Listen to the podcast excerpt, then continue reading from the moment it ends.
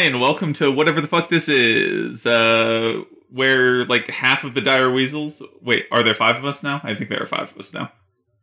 Because it's Ivana and Forrest that aren't here. So 60% of the dire weasels just talk for however long we feel like talking until we stop recording. Um, I'm John. Kaylee's here. And Molly's here. Hey guys. And uh, whenever this sees the light of day, you can uh, you can talk some mad shit to Forrest and Ivana uh, for for not being around, even though they have legitimate reasons to not be around. So you know you don't actually have to do that. And if you do it, do it playfully because I'm only not being serious at all. Just a little bit. I mean, Uh, it was a conversation with Forrest that actually got this going again. Like, uh, Yeah, I mean, that's funny. I guess the genesis of it was uh, was uh, a conversation that Molly and myself had. Uh, February was it February?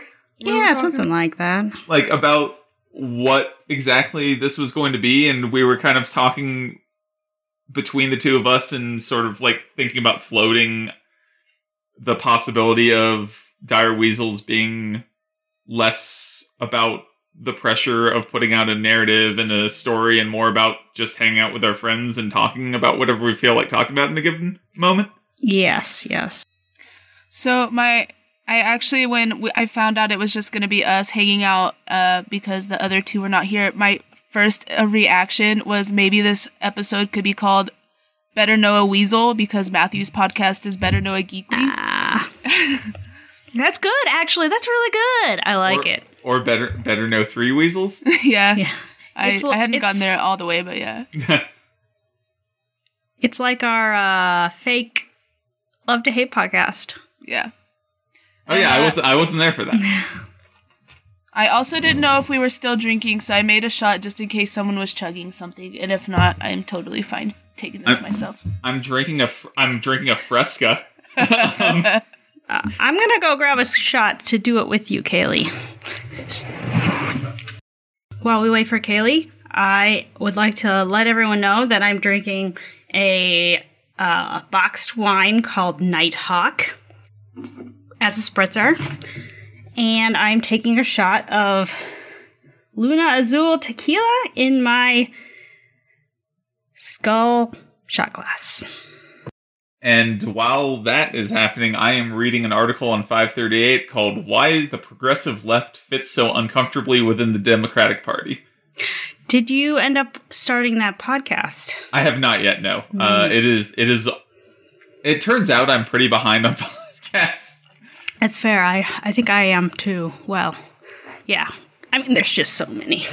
Yeah, that's, that's part of the problem for sure. Let's see what, what I've got here. Um, according to, uh, Castbox, I am 32 episodes behind on Greetings Adventures. Oof. Uh, I'm not positive I've got, gotten a chance to listen to uh rebrand. I guess it's called Welcome to St. Paxton now, but I don't think I've listened to that since the reboot. I am officially ready. I am uh, so sorry. Excellent. Oh, what should we drink to Kaylee? Whew. Should we drink to Forrest and Ivana because they're still our good Yes. buddies? To our missing counterparts. And really to anyone else who Yeah. like is a peripheral weasel, all that shit. Oh yeah, who sticks it out with us and Yep, puts up with it's all true. of our. Y'all are the best. You are truly, and also to Staying safe, y'all. This staying is a fucking safe, wild staying ass at time. home. To the healthcare workers, grocery store workers, Yes. All you essential employees. essential employees. appreciate It's you. true. Yeah. Right, here it is. All right. Cheers.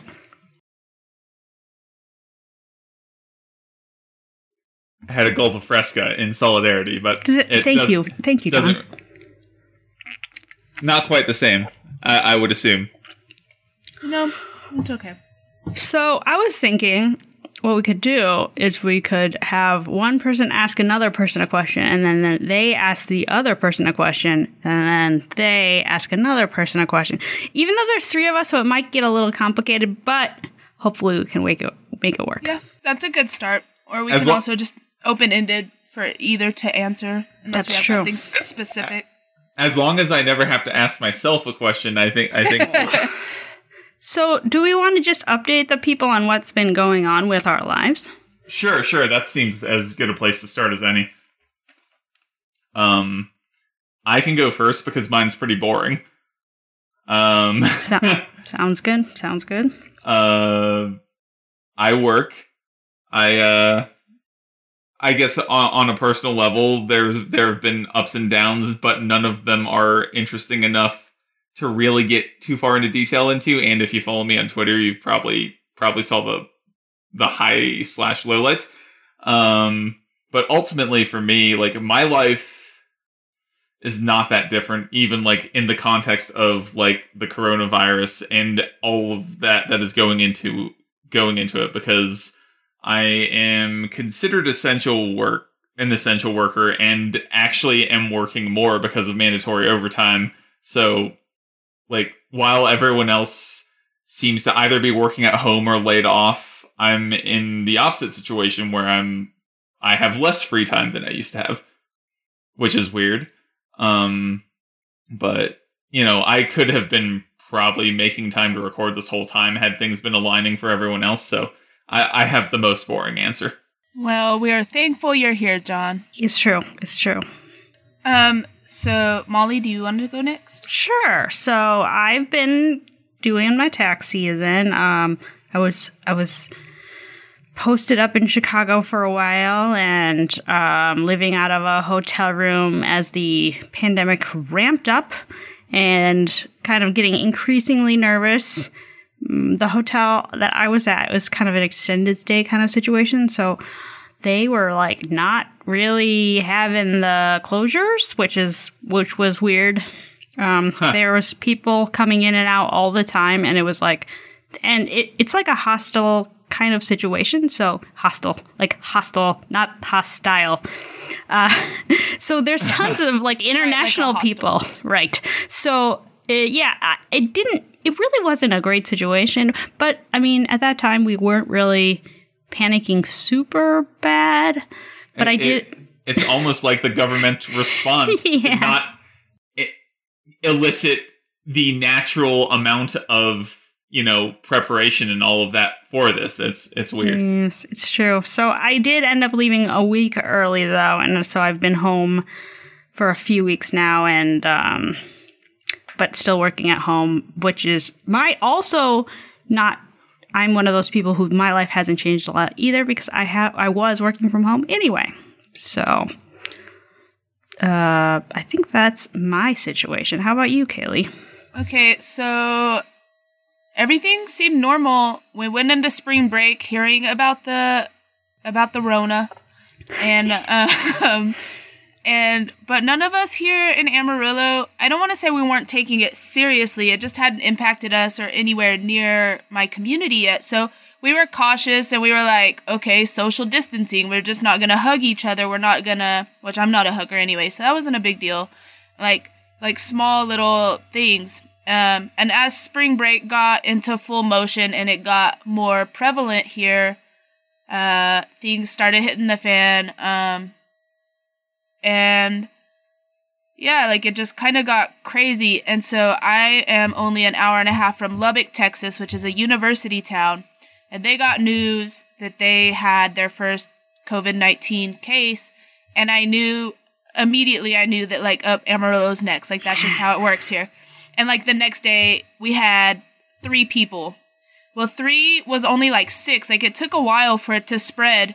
But just yesterday, it went from six to 33, like overnight and like now I'm kind of stressed, but I haven't been working. This is my second week not working, and we're off work until at least May 4th, if not longer. I doubt that school will even come back at this point, and I'll just probably be off until August, is my um, guess. And things are like really crazy. The thing that is the most crazy is the people that are just completely ignoring the warnings. yes. So so the the rules we have in place here is like social distancing obviously. I don't know how it is everywhere, but we're even like in a lock-in place, so unless you're an essential going to the grocery store, like you shouldn't really be out. They do allow you to go out and do like small minor things like running around like I go to the park every day and run. As long as I'm not with anyone, it's it's fine, and I do run by myself. But the the thing that blows my mind is seeing the amount of people that are still mass herding to the parks to have like picnics and hanging out.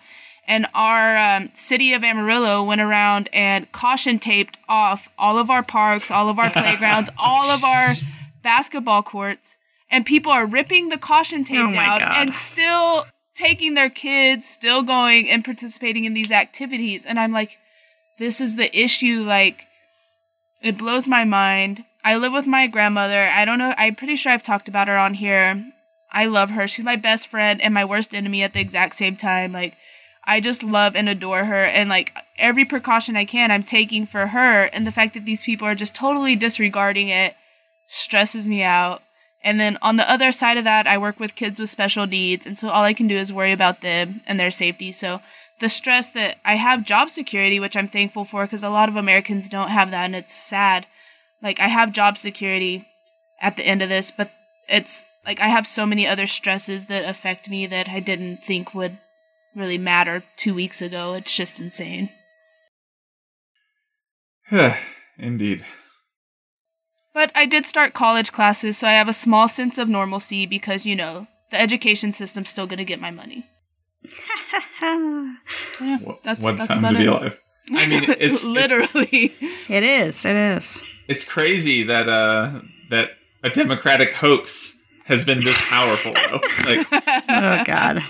Yeah that was just so ridiculous. Like yes the entire world is all aligned just to bring down donald trump. Right. That makes a whole lot of sense. You know, I mean it was bound to happen eventually, but uh, the Dire Weasels unofficially support Bernie Sanders in the 2020 campaign. I mean apparently, you know, sexual abuse allegations don't don't get people to look more critically at Joe Biden nor his obvious creeping dementia, so I don't know I don't know what else to do at that point. Like, you know, he's an awful candidate. If he if he gets the Dem- Democratic nomination, I think he'll probably lose, and I don't like that. Obviously, like as bad as I think he might potentially be, he's not Donald Trump. Um, but I don't like. Can you imagine like the the last debate was pretty testy, but like it was testy by the standards of like you know it was Bernie and Joe Biden, and you know Bernie at least sort of like understands that at the end of the day, if he's not the nominee, th- there's a vested interest in Joe not being completely unelectable by the people who support Bernie. Um, right.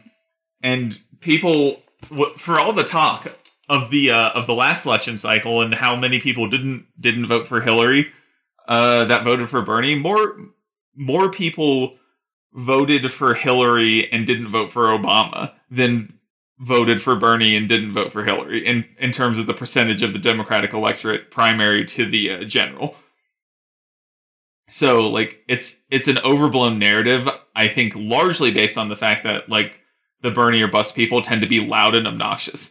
Um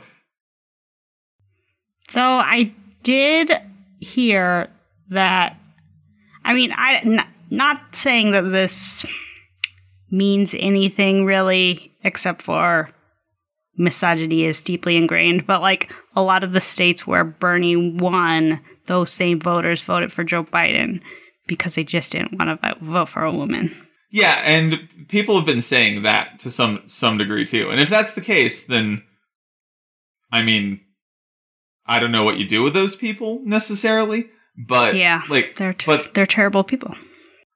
Also like the overall point stands that like if misogyny were the only issue you would figure that hillary would have done worse. Uh like although then obama had the racial thing which i think is probably probably a bit of a stronger force although obviously both are still like toxic and pervasive in american society like you know.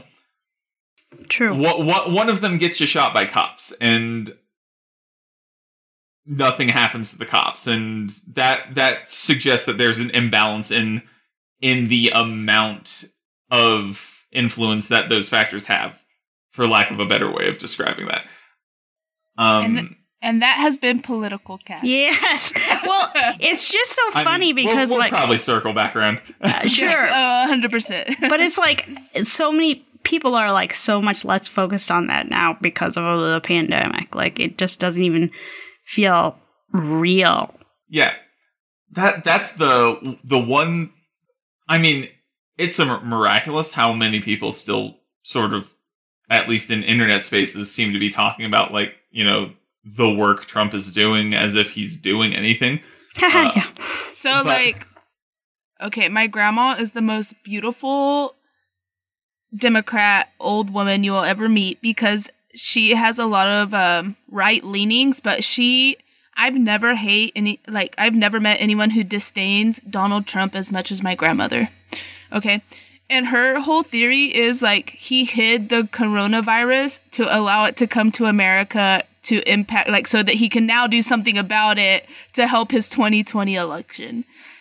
And if that's not the best conspiracy I've ever heard, like I could have like I don't know. He, two, two, two, I have two responses to that. One, I think he's dumb enough that he would think that that would work. I mean 100%, yeah. Two, it's totally gonna backfire. Like his response to this is like has I think shifted like public opinion in a meaningful way. Like not not amongst like the ride or dies. You're not there's thirty percent of the country who's who who are going down with that ship. Oh yeah. Um, but I Um, I am 100% agree where she's coming from though because he's known about it a lot longer than he's leading on and he allowed it like he didn't take the precautions other countries were warning him about. yeah, he Because he downplayed it. Like Yeah, he was like, "Oh, America's fine." And now we're definitely not fucking fine. there, there, there, early on, it's like you know, I would imagine it. It's going to cases will go down and eventually get to zero, and it's like Nah. that's that's definitely how these things work for sure. But he lives in a world that's so free of like actual like information, or even like surrounding himself with people who can get him that information. Because like the the he, the most important character trait for someone who works for Donald Trump seems to be I'm not going to say anything bad about Donald Trump. Right. and when yeah. when that's the bar you have to clear, you're just surrounding yourself with people who are like a by virtue not necessarily equipped for something like this because like in this weird political divide in this country, the left hap- happened to get most of the institutions that like are evidence based.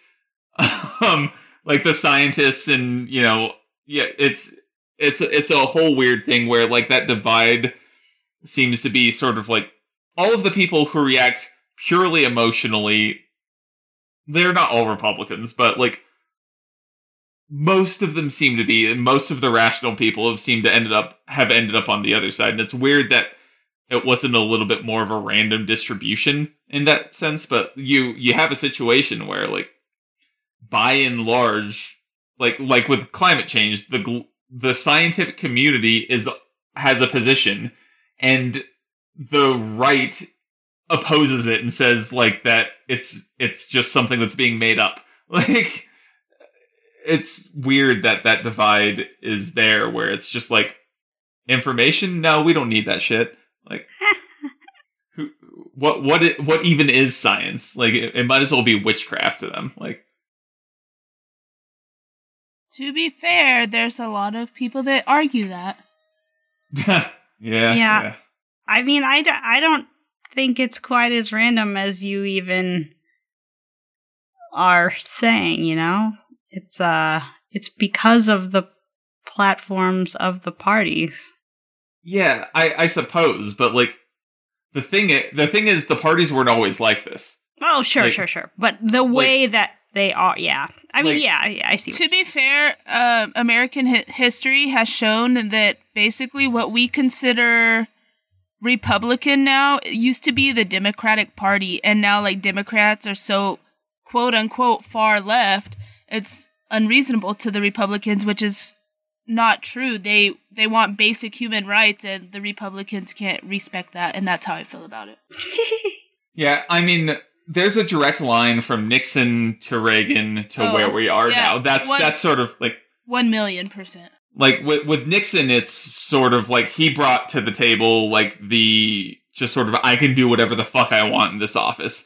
Right. Um, and then like Reagan sort of like steered the intellectual, and that feels like the wrong word, direction of the uh, of the Republican Party from like 1980 basically to now, and it got to be a lot more about fear mongering and sort of like being very very in bed with like the religious right which is i think where the anti-science thing like really comes Yeah. in but Yeah, yeah. So so being from Texas, I was raised like Republican grandparents, Republican. Well, my mom's not very uh politically inclined, but definitely my biological father's side is. And so that was a lot of my things going in, into politics when I was younger. And I guess even to an extent, for a while, I considered myself a Republican. And like, that was even before I was of voting age. But when I did, was able to vote, my first uh, year to vote was actually four years ago. Um, I did a lot of research and I started listening to everything and like, no shame because of like the two options I had. I voted for Hillary Clinton and I got so much shit from my family. And like even to these days, like my grandpa goes out of his way to offend me and I do not care in the slightest because like I can't stand for people. I don't know. I don't know what I was getting at without getting too uh too much into this, but it's all a lot and uh this whole conversation is supposed to lift our spirits. So Wait, is it? Is that why we're here? because this is I- I, not uh, happening. i forget how old i am uh, until i hear you say my first election was four years ago yeah, and- like I wasn't allowed to vote before then. and i can say that i was two weeks too young to vote in 2000 I was. Wait, hold on. A baby fetus. Yeah, yeah, basically. I'm trying to do the math here. I think I was in like.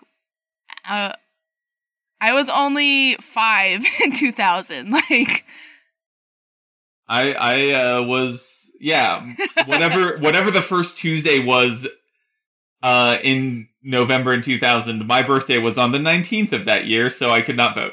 That's Um, like bullshit. So you, you, Kaylee, are just on the cusp of Millennial. millennium. Yeah. okay. Yes. So there's a lot of things that going around right now, like blaming millennials. Yeah. and I feel like kind of in this this stand pass because there's like some of my friends that are like hundred percent the people that we should blame that this the curve is not flattening, and then there's like the majority of the people in my graduating class where we're like we work we're collecting our 401ks well not now but we were we're trying to just like get this shit over with we're taking care of our elderly parents and grandparents at this point in our life and like I'm like Gen Z, blame my brother's generation. Like a hundred percent, all of them were trying to celebrate spring break when all of us were like, please just stay the fuck home. So I, I was listening to a podcast which actually touched on, touched upon this. Uh, uh, the right time with Bomani Jones. He's actually like a sportscaster, but he he has interesting like takes on things in general. Uh, but he was talking. He lives in New York City, and he was talking about how like you know, uh, most of the people he just anecdotally speaking that he would encounter were like of his generation. Uh, and he could tell because they would be listening to like dated music like DMX or like Big Pun, Yeah. you know, things like that. And it's like all stuff that like kids aren't listening to. So like, you know, it might vary from place to place as well. Like, Yeah. but yeah, also not millennials though, because you know he's probably like late thirties, early forties, and so that's that generation. Like that generation that also basically includes me, but I'm technically like just young enough to be considered like the oldest millennial or something. Yeah. So, how about we start with this? And by start, we mean continue. Ah, Continue with this. I'm just starting on the. I'm trying to pose questions that will get us to talk about things we are happy about. Yes. Okay. and all right, I'm gonna have to ask you to uh, define this happy thing. Okay, for okay, not happy. How about No, no. things? That was a joke. no, but but seriously, I don't. I that is actually one of the things that I've come to realize recently is that you you can't strive for happiness. It's just not a It's not necessarily sustainable. Like Yes, you know, yes. it comes and goes. Like right. It- that's definitely one of the things I am working through. Uh, is like I, for so long before the before I found the geekly community, I was never who Kaylee is. I was like who X needed me to be, who my best friend needed me to be. I wore all these masks, as they call them, and like so now I'm like it's okay to like feel these feelings and like fill them out. And uh, you're not always going to be happy. You don't always have to pretend to be this thing. Like like you need to be a human. You need to be vulnerable and that like all that shit is okay. And uh, so i'm glad you actually said that out loud because it's very reassuring to hear especially in the times we're going through. Sure, yeah, yeah.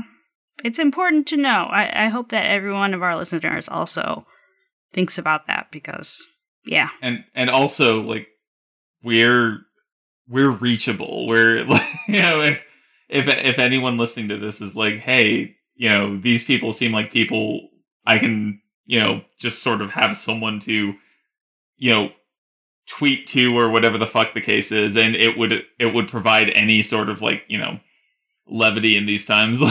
You know uh we're we're all around. Like you know i can't speak to how actively we exist in those spaces although i feel like i feel like we're all pretty good about it lately. Like except for maybe forrest. I feel like forrest is like he'll sort of like pop up occasionally but like uh he also is like he's a busy phd student or something like uh, he's got a lot going on Forrest is my sweet baby angel who took care of me at cma fest and i owe him my life okay i mean Yes, he- but I, I I would uh I would owe him the opposite of that if he ever dragged me to CMA Fest. Ah. to be fair, I think we dragged him. I mean, we knew he was into country music, but um Ivana was basically like, Forrest, go to CMA Fest and he like was like, okay, and then he got stuck with me. And uh, I'm sure that was a lot of regret on everyone's part. So that's that. yay We- country we- music. I was gonna say we've talked about CMA Fest Yeah, before, yeah. and uh, I feel like Mo- Molly and I are uh, on the same page on this one. I just I can't even. Ima- I would I would literally never ever go. Right. Okay, so I'm not gonna drop any names, but there we had a party of four at GeeklyCon, and we ran into these other people that were also at CMA Fest. Oh, weird. And there was one human that was attracted to another human in our Geekly um, community who still Snapchats me every single day. And Forrest and Ivana will know exactly who I'm talking about when they listen to this episode. And um, yeah, like life is wild because every single time I see this human, I'm like, you're you're showing me that you're like with the quote unquote love of your life, which maybe does love this person. Oh shit, I just gave it away. Cut all that out. Cut all that out.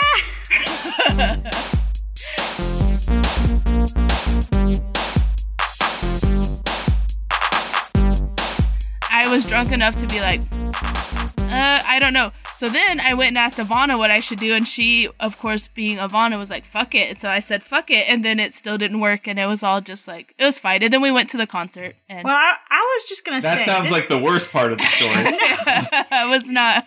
I mean, it was, it was what it was. I, it, I think that the first thing that comes to my mind is that well, it's not like a pandemic was happening. You can kiss anyone you want. Yeah, yeah. First off, like in hindsight, maybe I should kiss more people. No, I'm right. just kidding. Because now you're never going to kiss another person until. yeah, I'm I'm very lonely and like The virus the, the the thing is, anyone that knows me knows that like my most non-sexual kink is like hold my hand. Like anyone that holds my hand, I will follow you to the end of this world. It's the most beautiful thing to me. I love hand holding. Like I love it. And like I can't even do that. And so like I am so touch starved for being someone who's like considers herself a non-hugger, a non like contact person. I'm like I don't understand how people who crave this on a like normal basis are surviving because me who can generally go without it is still feeling pretty down about it. Yeah. Well, I personally have. I, I enjoy hugging only in the last five years once I met Geeklies, but I find this uh, online interaction to be enough. Even though we're not technically touching, like, we're still interacting on a, like, deeper emotional level, and that's personally enough for me. I was gonna say I'm busy. I don't have Yeah, time you to don't worry about this. That's, I mean, that's a good thing too. Like, that's not a bad thing.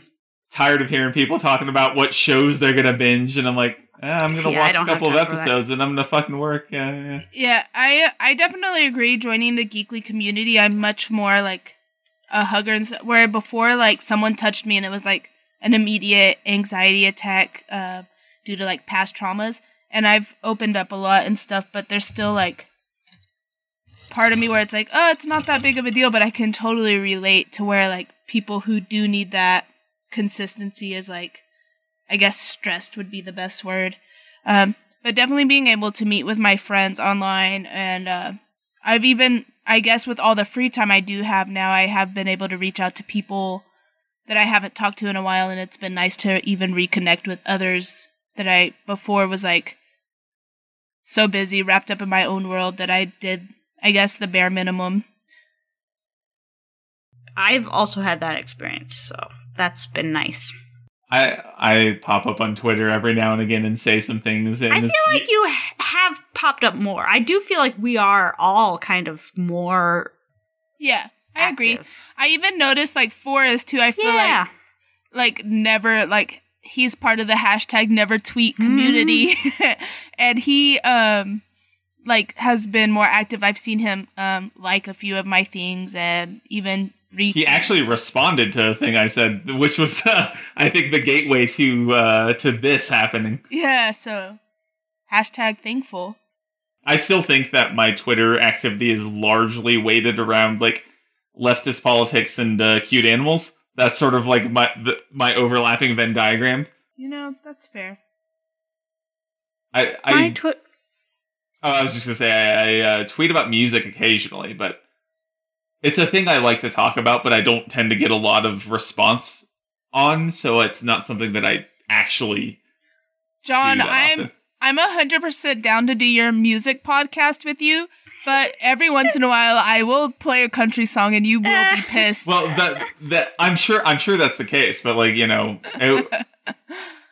it would be uh, basically the idea. Uh, if you didn't follow, like, did I bring that up on Cast or was it just on Twitter? I just saw it on Twitter where you. Okay. Uh, I think I clicked on your page and I because I was like John never tweets, so I clicked on it to read the rest of the. Thread, Yeah, yeah. and uh, uh, I saw that your bio said possibly a music podcast eventually or something, and I know me and you had talked about it because we both love Korn, even though they kind of are not that great anymore, and um. Maybe not love isn't the word we related to that we Yeah, listened to we- we- Korn prior to we we, we, being we know of Korn. yeah, Like- yeah. I, I I misspoke. But anyway, I was gonna say, uh, love is a strong word. yeah, that's very true. Um, at this point, being quarantined, I think I love anything that gets me to talk about relevant shit. And anyway, music is relevant in my life always. And uh, so I saw that and I was like, I would love to do that. And I would love even more that he would hate the one country song I bring up every fucking episode. I mean, I hope it would at least be different country songs. Like if Oh yeah, no, it would never be the if- same one. If you're like coming every weekend, you're like, uh, We're gonna talk about Ring of. Fire. Yeah. Mm, no, but I think that would actually make probably a more interesting music podcast. I to agree with that. People, yeah, like That's you have- actually when I was tweeting about it. I was like, you know, my my thought process was like, if we had a group of people and like different people were bringing ideas, like uh, at different times, it would make for a more varied experience. Because like, Right. I I, I doubt people want to listen to fucking me like gushing about whatever metal I'm into every fucking week. Right. Is it, don't you listen to like Irish folk metal? Isn't Uh, that something? Isn't that something you sent me? Uh, I'm sure I have. Uh, there's a variety of different folk metal bands that I listen to, and depending on their origin, sort of like it flavors the. Uh, So I don't even know if John knows this, but how I started following him on Twitter is I have a very uh I don't I I'm trying to be nice, but I guess I don't have to be. There's someone that introduced me to the podcast who I no longer have anything to do with.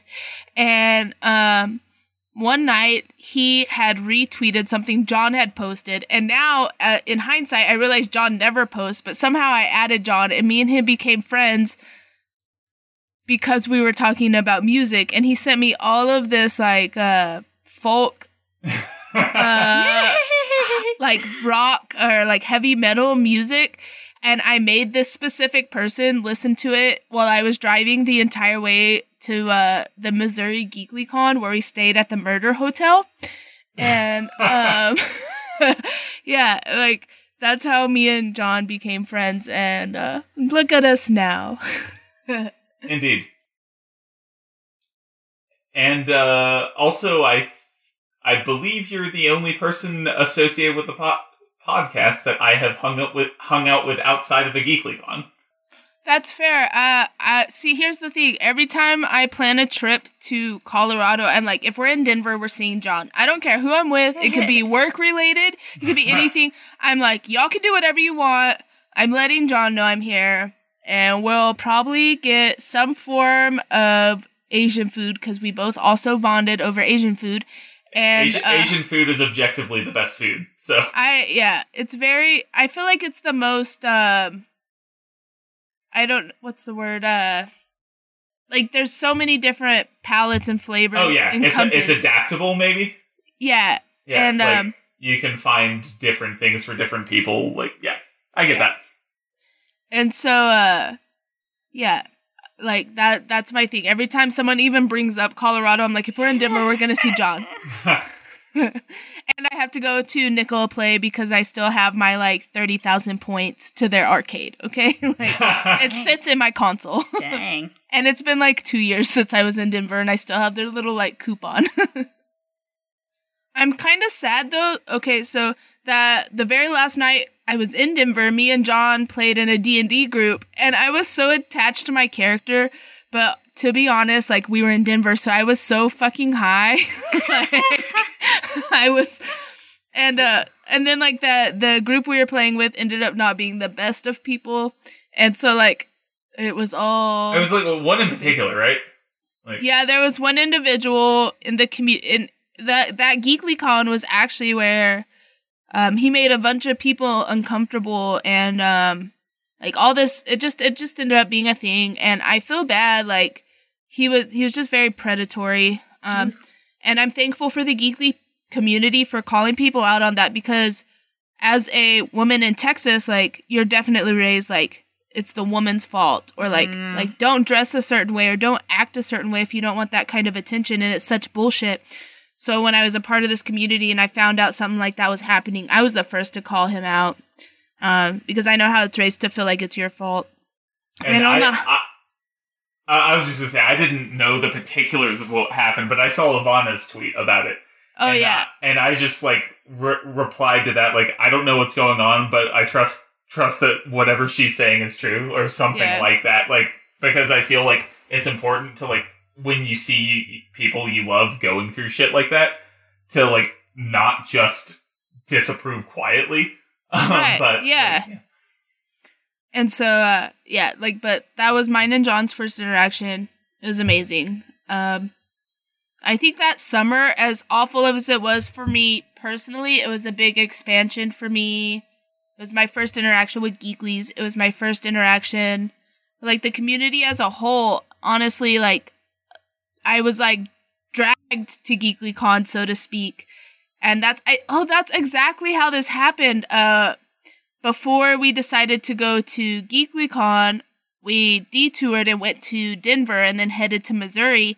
And I tweeted like, "Is there anyone in Colorado that wants to hang out with us?" And John replied, "That's exactly how me and John became friends." That's oh, it's all coming back. Wasn't uh wasn't there a moment when we were walking down the 16th Street Mall and someone was masturbating at a piano? And, okay. and, and your your your child was there. We were Yeah. up, up, up. I actually didn't see it happen. I just I saw everyone around me's response and I'm like, what am I missing? yeah, like, and I wasn't paying attention because um, the situation I was in, like, like no one knew it, but I looked down. Like, I I didn't make eye contact, especially with other men. Like, I had to be very civil. like, all the, like I was in a very bad situation, and so all of a sudden all you hear is John say, What the fuck? And I like look, and then like his sweet baby angel of a child is with us, and I'm like, Okay, we get, let, let's turn the corner. Go, go the other way. Like, oh man, that was I yeah, yeah, that was insane. Outdoor malls in the summer are a wild place. Yeah. Yeah, so that was yeah. God, that was such a good year for me, like in the geekly community wise.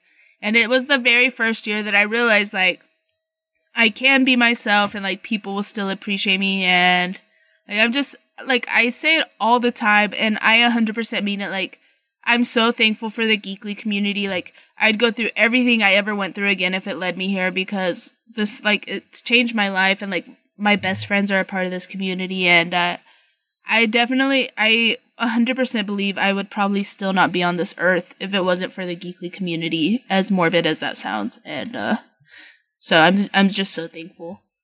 The, the, we, we we can also be glad you found us then because Yeah. Yeah. yeah. I, kn- I feel like that's a lot of pressure and I don't mean it that way but like that's just how I feel like I was in such a dark place and I didn't know how to get out of it. I didn't know how to open up or be myself before this that I always just like I, it was just not good. But it's I- definitely better now. I, I was gonna say I get that, but like I get that like in a sort of a conceptual sense. Like I don't like obvious, maybe not obviously, but I I I feel weird like putting it this way, I suppose. But I've never like really like my my thoughts don't tend to drift in that darker direction, and I've always sort of like. Despite the fact that I've been surrounded by people who make me feel weird for being me, I've also, oh, for as long as I remembered, just sort of accepted that I was going to make people feel weird and just moved on with my life. Like, I've had this weird mixture of like lacking like confidence in a general sense, but also being very specifically attuned to who I was as a person so that I didn't let it bother me like beyond the sort of superficial way that, you know, it can sting when people are just generally dicks but I do get like where you're coming from, even if I don't have personal experiences that come close to matching it. Um, so for me, like, like I said, like I wore masks so long that it's just different. And like even my best friend, I my best friend here in Amarillo, we've been friends for over ten years now. I've known her my whole life, and not even two days ago, we had a conversation where she's like, "You." I'm so thankful that I had that you are opening up again and you seem different, you seem better. And I had to explain everything and it doesn't bother me to admit that because we all go through shit and i think it's important to note that we all go through shit you know and i had to explain like like i understand rationally that we've been best friends for over 10 years now and like i couldn't imagine not having you here in my life to go through certain things. Like i understand that you understand me on a different level but there's a part of me that remembers that your best friend in elementary school used to bully me and i associate you with her. And so Oh, part of my part of my brain still goes to that part of you that like even though you were never mean to me she was. And like i can't help but think like oh just leave you alone. Like like she doesn't really like you. Like she's just pretending like it like this is the means to a joke. And i i i know that that's irrational but part of my anxiety my brain still always goes to that part. And so like it's just like a rough terrain to um navigate through. And it's definitely something that the more i open up and and oh, like because of the geekly community accept that i like i can be myself and still have friends like makes me realize that that's not who she is but it also makes it hard to accept that that's who she is if that makes sense kaylee's brain is just kind of messed up but i'm working through it For those of you listening at home, Molly just took a drink. yeah molly's like i'm tired of kaylee's shit let's ask some fucking questions Uh, no, no. I was I was gonna say what was I gonna say? I was gonna say um uh everybody's brain is kind of messed up. Yeah, I mean, and- so i guess for me that was hard to admit like sure, sure.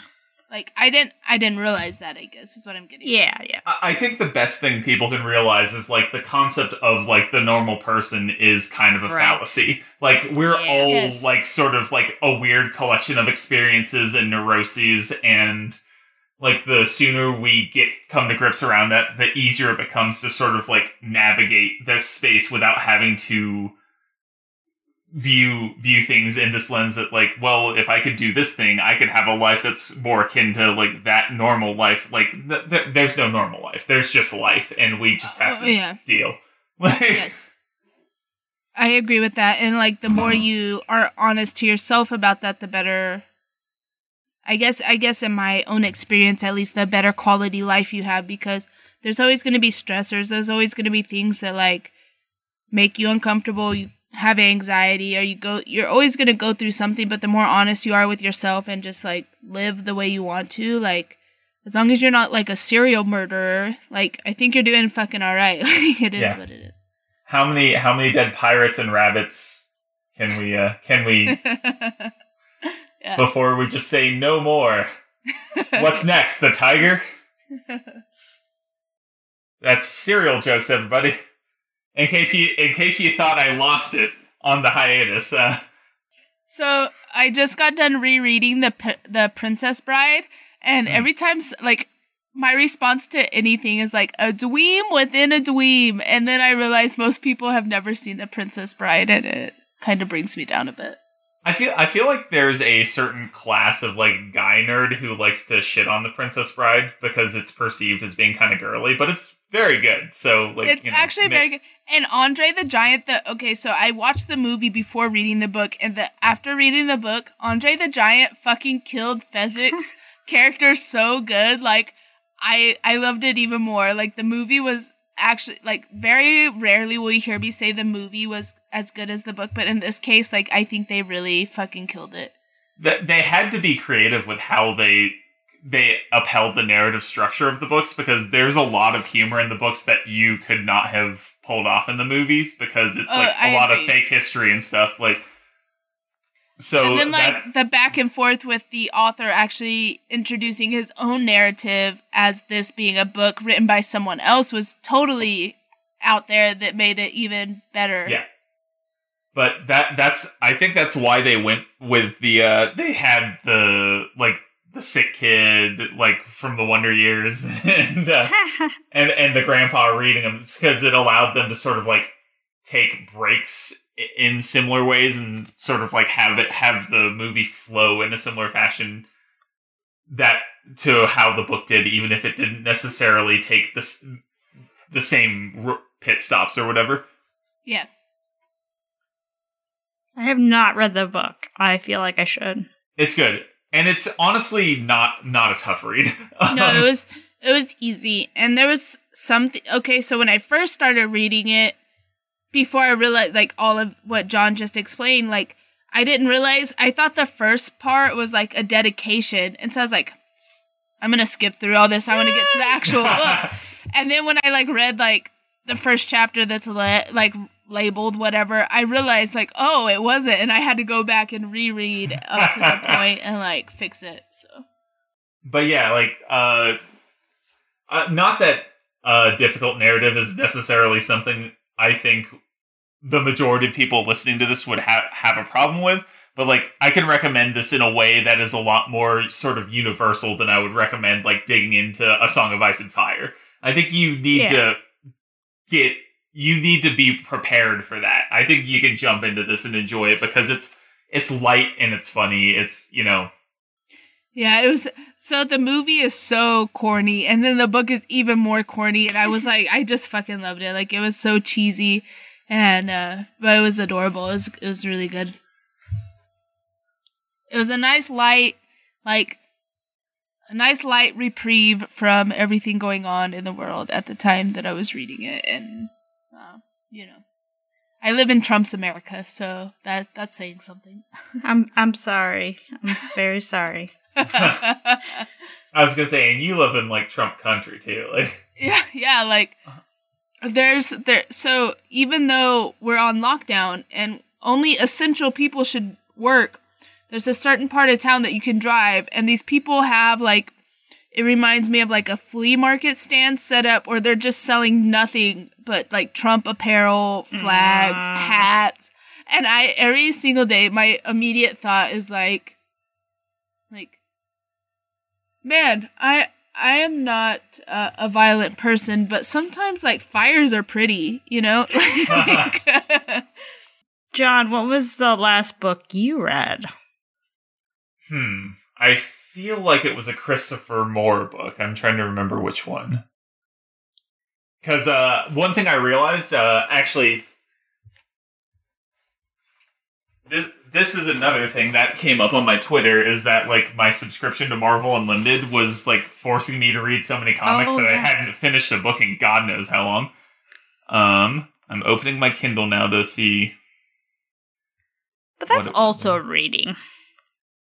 Well, yeah, yeah. I, I I mean, when I okay, it was Practical Demon Keep, Keeping was the last last book I finished. Uh, Christopher Moore, he does kind of uh, comedic. I guess you'd call it maybe fantasy, but like you know, it also tends to be like so. At least the books that I've read, I feel like have been it's like fantasy in a world that's like kind of like our world, as opposed to like fantasy in like a fantasy ass fantasy world. And I feel like I've read a book by him, but I cannot remember. So I'm Uh, looking right now. I started reading uh more recently uh the a book that I'm not very far into yet. Uh I never remember the fucking guy's name. Uh oh, to- Tony Vigorito is the name of the author. I uh, I I read one of his books before. Actually, I bought uh I bought that book uh during Portland Geekly Con and planned to read it on the plane ride back and uh, left it in a restroom somewhere. No. and, and eventually reacquired it and read it on the Kindle. But um uh what the fuck was that book called? Uh I enjoyed it. I remember that. It has kind of a Tom Robbins-ish quality to it. Um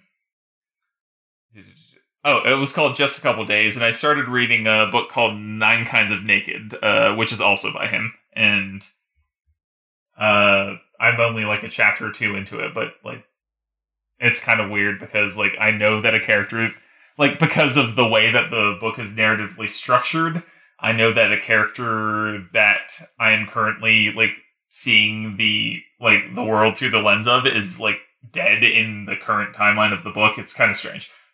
Like it's referenced already, but like it's being told from her perspective at the moment. So I'm not sure exactly where it's going, but we'll find out. Uh, what about you?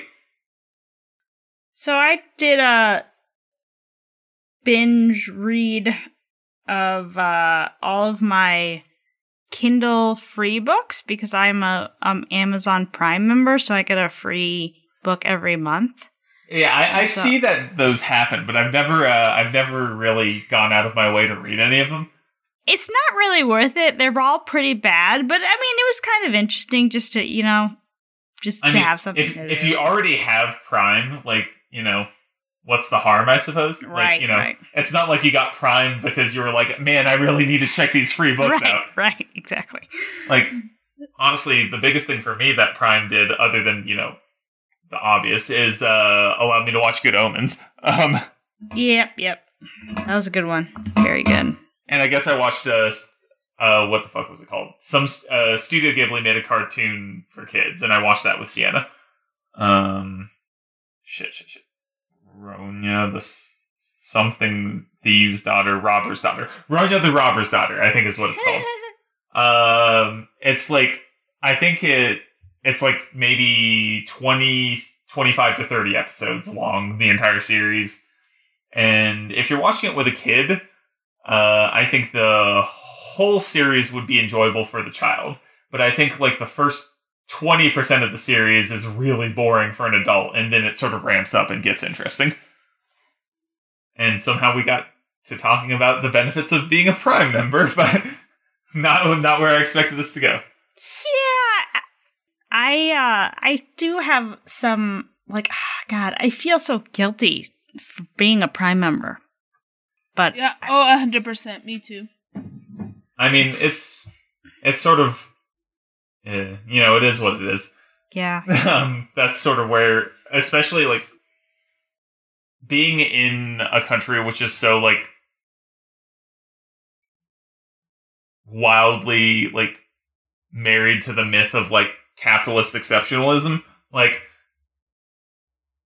having like the political perspectives that we do does not change the reality of things and I don't know. Like if if I weren't like getting things at Amazon, I'd probably be going to Target, which is a smaller corporation, but it's a corporation. Or Sure, I, yeah, yeah, yeah. you know, like it's not like there's a mom and pop that I can do all of the shopping at. Like it's just Yeah.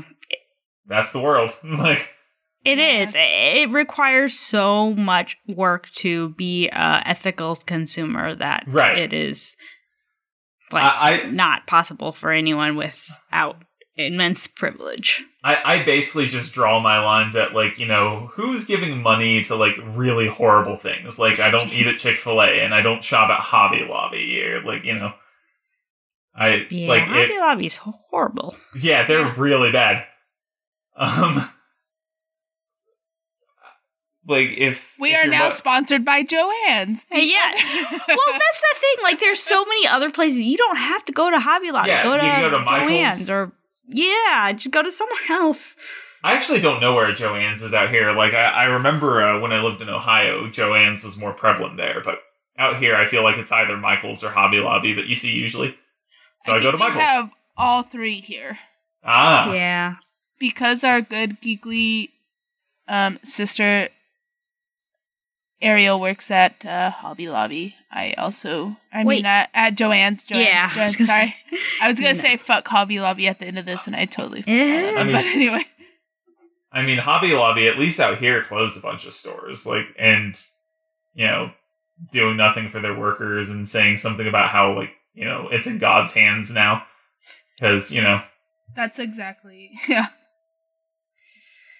And that that's worked out Yikes. well for many people over many Yeah. many years so you know like i mean he stopped the holocaust didn't he Mm. yeah yeah yeah um that that's honestly that's a thing that i always like that's probably not the most tasteful point way i could have made that point but that's sort of also something that has like long in my life circled like it's hard for me to imagine like a universe where there's a loving god that lets that sort of thing happen I agree. So- I, um, some of the stories you hear working in a school district, you're like, and I'm supposed to believe, yeah. you know, yeah just that that could happen I- to children. there's too much evidence in the in the world that like at at best like if if this god exists he's a negligent father. Like At best, So like the most generous read is that like you know he just doesn't pay attention. Well, okay, I sort of disagree. So recently, like I I'm in um an in Animal Crossing chat right now cuz I'm playing Animal Crossing, which is like not related to God, but I swear it will get back to God. Okay. So, how do you Everyone- spell horse? okay. uh are we I- talking about the animal or my throat is horse? Like Ooh, good the point. animal. okay H O U R S E. no just just uh no you H O R S E. yeah yes. It. That's what I thought, but it looked funny. Horse. Yeah, that's right. Anyway, Animal But would- Crossing chat is keep going. is all for whatever reason god came up in animal crossing chat and it's like all these people are like talking about their weird like evangelical childhoods and like uh WWJD and oh right right. FROG apparently. Anyway, I don't know what that one is. uh for wait. Fully relying on god. That's what it is. That's really fucking stupid. yes no it's terrible. But i Like, realize even if you like, believe that's stupid, like no Take Well, it's some for, it's for chill it's f- it's for the baby children right, and that's how the baby children become the adults Right. who still believe that bullshit. yes you're right you're right but for me like I, I, it's so weird to me because i grew up in the church but m- my church was like extremely liberal and so like my experience with god is so much different than like every single other person. Oh yeah, And, I uh, like, I grew up just so Baptist, crazy to so, uh, not not so liberal in in in the First Baptist Church. I mean, it's just like, but I, I just don't. I mean, maybe it's just because there aren't that many liberal churches, and it's really a, an anomaly as opposed to Right. traditional church. So my favorite thing is because I was raised in the church. Um, when people come at me with Bibles, like whatever, I'm like bet, and I fucking like like I can always bring up evidence from their Bible that contradicts Right. what they're saying. Yeah.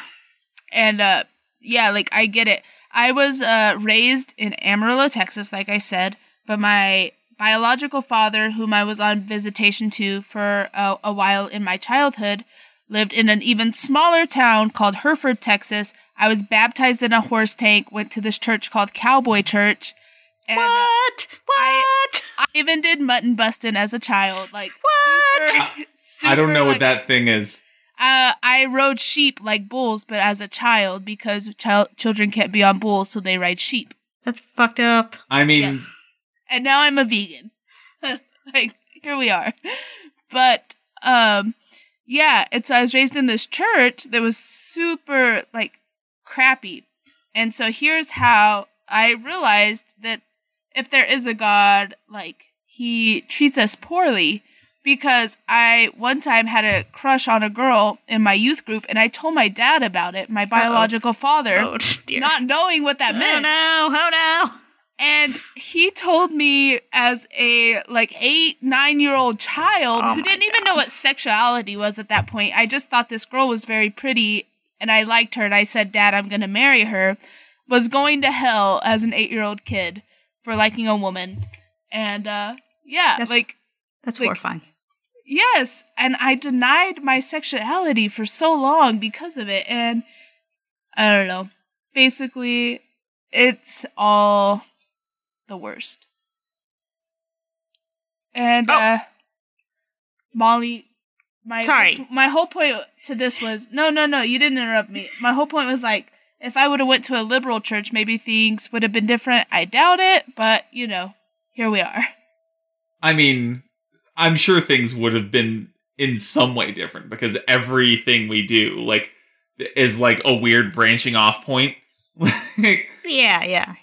That's Like- true. you you make one change, like when you're eight, who knows where that leads? Like, you know, throw throw a ripple, throw a stone in a pond, you know, all that right. shit. And the fact that like at me being eight and his response is like, "Oh, you're going to hell," instead of like, like sometimes you have feelings and you need to mm-hmm. work through them, like as a like normal response, you know, like. Needless to say, I never talked to my biological father.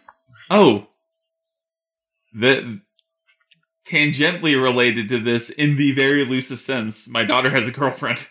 Aw, that's Oh, I love adorable. it! First off, your daughter, I love her, and I know. I she's think- great. I think I still have her on Snapchat, and the like rare occasion I check my story, she's on there, and she's the fucking cutest. Am I allowed to say you had a daughter? If not, everyone who edits this just cut no, it no, below. no. I, I'm pretty sure. Uh, I'm pretty sure it's. I brought her to GeeklyCon before. Yes, yes. Right, right. I thought it was common knowledge, but I just Yeah. wanted Yeah. to double Wait. check. So, so question: What is she in? Ju like what? What grade is she in? She's what a her? sixth grader. Okay. And does she go to like middle school? Yeah, yeah, yeah. She's a middle schooler. okay. And uh, although right now she goes to no school because Right. uh, yeah, Are they doing any online programs there? uh, they just started them on Monday. But yeah, Yeah, here they're trying to promote it, and being an educator, I hope it works out. And seeing my brother um, sleep till two and then play video games Uh-oh. until six and then eat dinner and then sleep and then stay up all night, I doubt any work is So- getting done. so like her school district, like everybody like that is a middle schooler was assigned a Chromebook through the school at the beginning of the year anyway. Oh, So- well, that's good. like that i think makes it easier for them to both a like you know have the expectation that people will do work when they're not physically at the school and b track that Like like you can in some sort of loose sense even sort of account for attendance that way. Like yeah, that's smart. I mean, if every school had that, it would make it a lot easier. That's for sure. yeah, So- yeah. yeah, like for me being a college student with online classes, like if the work say like you give them something on Monday and it's due Friday, as long as it's finished by Friday, like even if they waited till do it all on Friday, like their attendance was there, you know. So I don't really know how it works here, but I'm hoping like I have a brother who's a senior and like the fact that he's missing out on all these senior things breaks my heart because me as a senior didn't really care. I didn't go to prom. I didn't go to any of the football games. Like none of that was that important to me. But it is to him and it breaks my heart because of how close I am to my brother that he's missing out on all that stuff. And so at least like I hope that they're working through it in a way that he is managing his emotions through this pandemic as a child and uh, doing what the school district needs him to to graduate by May. Yeah, I can't even. I can't even imagine being a senior right now. Like, what? It, it, it'd be so. Yeah, he's heartbroken and he's trying to pretend like he's not and that's even worse like like again, small town Texas like, "Oh, everything's fine, like it is what it is." But I'm like, "Brother, no. Like yeah. like it's okay. like be sad you're not going to prom. Be sad you missed your last football game.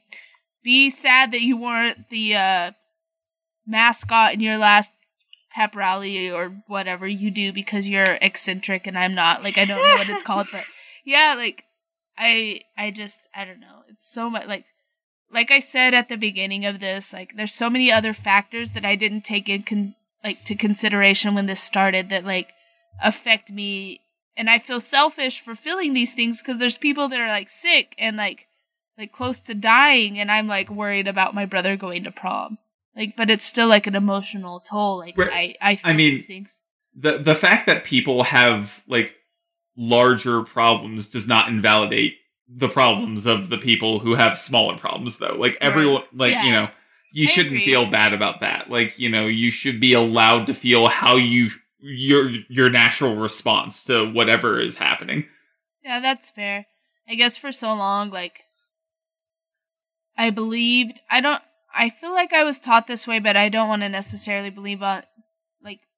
I'm not one that's like, oh, I was raised that way, so whatever. But for a mm-hmm. long time, I believed like I couldn't feel that way. Like, if it if it was unjustified to anyone, it was invalidated, even if that's wrong. Like, that's how I felt. That's where a lot of my problems stem from. So now that it's like I realize that it's okay to feel this way, there's still part of me that's like, oh, people have it worse. And like that it does matter, like I want to help those people, but at the same time, like I'm still valid in feeling the way I feel. And it's just like I'm at a point where it's hard to admit that. that's fair So this is not where I thought this conversation was gonna go.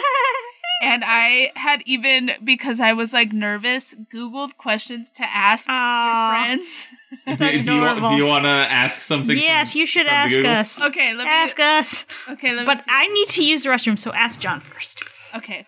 I'll find a question specifically for John and then we will have one for the both of you. it's weird i did a google search for questions for john vinrick and these all came up okay. i wish i could fucking disable discord notifications on on my computer Yes, me too. Like, okay, because I just learned how to use Discord because um, Jan is running a uh, Tales from the Loop campaign that I'm in, and so I had to use Discord for that. But Mhm. now my Discord doesn't shut up, and I didn't even know I was a part of these channels that I'm Oh, in. are you are you in the Geekly one? No, I I'm in a bunch of different ones, and I love all the groups I'm in. But then there's like so many other people's in the group that my like my Yeah. computer's constantly yeah, constantly tiny. go boop, boop. Yeah, Yes. like I, I get it. I get it mostly from the Geekly Discord and from like uh, I'm on a Discord for a uh, wrestling podcast that I support on Patreon. Um, and they're they're both super active to a point where it's really annoying. Um, especially from someone who doesn't like. I like being a part of them, but just because, like broadly speaking, like it's community, and you know, it's always nice to feel like you're part of that. But um, God, I wish they would shut up sometimes. Okay, what's the favorite thing you own and why? Huh. Okay, I'm gonna have to put some thought into this because That's okay. what what do I even own? Like, I have lots of board games and stuff. Um, hmm. but I don't think I'm. I don't feel like I've done enough with my Switch that I can justifiably say it's my favorite thing that I own. I literally only own two games for it. Um, That's fair. um, and they're both strategy RPGs. I haven't even got circled around to like other genres of game yet. And I've had it since like I don't know September. and for most of the time I've just been like replaying Fire Emblem Three Houses.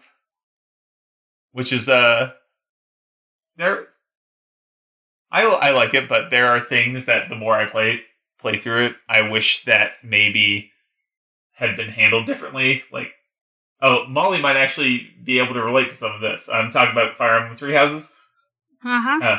and uh, but yeah, I wish that like, like I liked the idea of like the the people being like they have their strengths and whatever, but you can build them in whatever direction you want if you try hard enough. But I, I wish that it were more like truly modular. Like Yeah. uh, yeah. it's like I want to be able to craft somebody who like basically craft a class that allows me to have like by virtue someone who rides a Pegasus and is really good with gauntlets or something. I should be able Right. to do that. I should not be like if if I'm if I'm on a Pegasus, you actually I think you have to dismount to even be able to use gauntlets.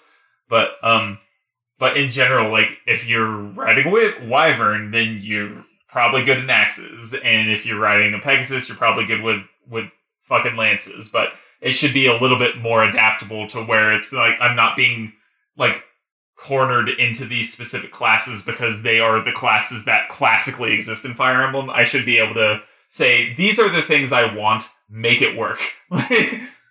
Yeah. I, I don't un- I, so this that was my first Fire Emblem game and I do not understand why there's gendered like differences. that, Oh, that that that's been the thing. Like, uh, although not for all classes, like, and actually it has varied even from game to game. I feel like because there are definitely like in the GBA Fire Emblems, I think there are a couple of classes that are gender locked, but then like in the 3DS games, you could definitely be a male Pegasus Knight. And then Three Houses comes along, and if you want to be a male and you you want to fly, you're gonna have to be a Wyvern Rider. um, yeah, it was reason. just so weird. Like, Eh. why would you make that random? Like, I don't know. Yeah, it's dumb. Uh, and dark mages can only be only be male, despite the fact that historically speaking, some of the uh, more popular dark mages in the Fire Emblem canon are women. Like, Hmm. uh, there's fucking I can't remember her name, but in the uh, in the Fates games, there's the girl, the the dark mage who has like what looks like a sort of like bandana over her face, except it's like mostly transparent. What the fuck is her name? You you recruit her like on the uh conquest side, I think. Like she's like just standing outside of a fucking building trying to break in through the side, I think. And I cannot for the life of me remember her name, but she's because she's a dark mage, she's like all broody because you you you've played you you've played uh you've played three houses, so you you know did you did you uh interact with Hubert Yes, yes. yeah, and he, his I think his ideal class path is like down the dark mage line. Like Yeah. imagine that as like that sort of basic aesthetic, like and you have basically all Fire Emblem dark mages. I actually think Three Houses did a slightly a better job than your average Fire Emblem of characterizing people outside of just their class archetype. Um, like Hubert, what what path did you play? A Blue Lion. Oh, okay. So that's actually not the like I. This is gonna sound weird, but I think the the path that gives you the best sense of Hubert as a character is actually uh, Golden Deer. Um, and if you play through Golden Deer, when you get to the point that I'm talking about, I think this conversation will click, and you'll be like, but like, uh, also spoiler alert for Fire Emblem Three Houses if you play through Blue Lion, he's basically the enemy. because like Dimitri is like Right. very tunnel vision. Like you know, once he figures out that Edelgard is the Flame Emperor. Uh, also, spoiler alert for Fire Emblem Three. Spoilers. um, uh, whoever's editing, maybe uh, put in a little noise to let people know I'm about to spoil something big in a game that's like almost a year old at this point. But um, you, so you get a fairly limited scope of like the uh, of the Sure, Black yeah. Eagles in terms of their characters. I think in Blue Lions, although I actually think the Blue Lions story, although there are things that I think maybe happen faster than they should. Like Dimitri's like tur- when he turns back around, I feel like that happens like conveniently quickly for the hmm. narrative. But I think that the Blue Lions tells the best overall story. And if if I were given the opportunity to play a sequel in in that setting, a I don't know how you would build it because there's there's no way that there's a canonical ending, um, just based on how they built that game. But b I would want to sort of like branch off from the Blue Lions path. I think, even though I think the thing about the Golden Deer path is I think it's an interesting path, but I think the least interesting thing about it is how the Golden Deer actually interact with the world. They feel almost peripheral to the story that's happening in every path. yeah. it, it, yeah. all, it mostly seems to boil down to Edelgard and, and Dimitri, and but I think play. I think playing that path can be interesting. Just seeing that story from play out from a perspective that is not, you know, your like not the central point, and sort of trying to unify it from the outside, and also I guess out of necessity, the Golden Deer ends up having like a different sort of final big bad type situation. But yeah, that that was my plan um to replay as Golden Deer. That uh, I will say, uh, the Black Eagles playthrough, it it feels the least fleshed out. Like most of the other, uh, although I ha- I haven't played the uh, the okay more spoilers for Fire Emblem Three Houses. Um, this won't matter to you necessarily since you know like if you finish any route, you know that Edelgard's the Flame Emperor. But like in the uh in if you pick the Black Eagles, it is possible to either side with Edelgard or to not side with Edelgard. Oh, that's interesting. Uh, and I have not played through the version of the story where you don't side with Edelgard. Uh, but if you side with her, it's like by far the shortest story. Like, I think, I want to say Golden Deer and Blue Lions are both like 22, 23 chapters or something. And, uh, and Black Eagles is like 18. It feels like they decided late in the development that they wanted to have like a route that allows you to see Edelgard more fleshed out as a character. And I think I think that I think people who play the game should play through the Black Eagles route because it gives you more of a sense of Edelgard as a character. But I think it is a terrible first route to play. Yeah, I can't even imagine because, like, I, I don't, I don't. At this point, I don't even really want to play Black Eagles because, like, at playing through Blue Lion, she's just like, it's like sounds like she's just like, she's just an evil person. Like, why would I want to play that? But And, and honestly, like the the the basic story beat impression that I got playing through Black Eagles, which I think actually was the first route I played through. Um, but like it felt like she was sort of on the brink, and mm, having the support of like the main character because like fucking Three Houses falls into that trap where the main character has a like it's lazy storytelling eh, to try and get the player engaged by having the main character be such a central point of every story. Right, yeah. but uh, it is what it is, and he's sort of like her tether that sort of allows her to pursue her goals in a way that is not completely insane. Yeah, that's what I kind of figured. Yeah, that makes sense. but I would be very interested in like just because I ha- a because I haven't played through it, and b because I feel like it could be an interesting dynamic in general. Like playing through the game, assuming that you're playing through with the end of her, what happens when that split happens? You know, I am I feel curious like you- about that. I feel like the the answer should be that you lose. Like that doesn't seem like a winnable. But I wonder, like, do you end up having to sort of like try and recruit people into Yeah, the fold? yeah, yeah. Like, do you do you, or are you just like the de facto leader? Like, which I guess is kind of what happens in Blue Lions because Dimitri is like so like unreliable as a uh like for several chapters, whereas like Actually, Golden that yeah, that makes sense. That would make sense. in Golden Deer, you never get that sense with Claude. Claude's always scheming. Like, you know, his schemes Sure. might like I feel like it's a writing fail that his schemes never feel as impressive as everyone's reactions to them would indicate that they are. But like, you know, I think of the Lords, he is the he's he's the most interesting character, but in the least interesting position, like in terms of like his effect on the universe.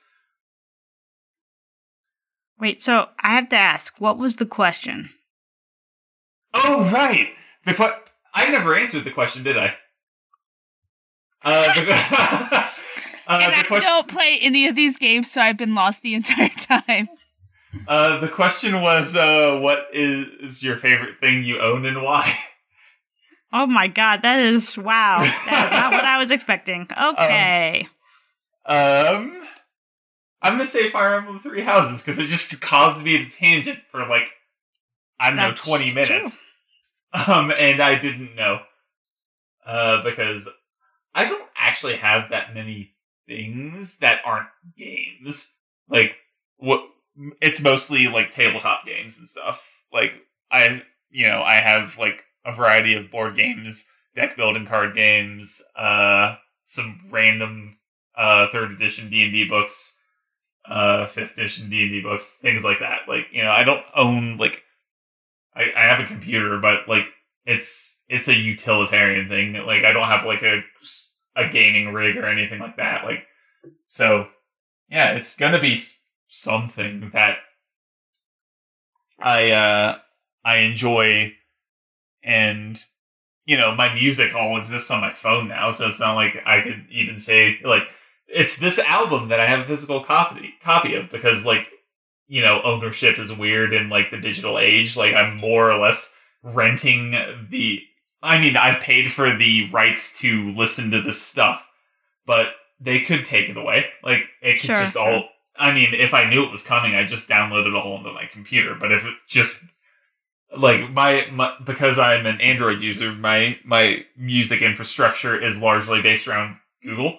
Um, so if Google just decided, all right, you don't have the rights to any of the stuff anymore, I'd basically just have the things that I uploaded myself and the things that I buy through Bandcamp because it, when possible, I buy through Bandcamp because they have the most generous bus- business model for the actual bands. Either of you want to take that question while I go use the restroom? Yes.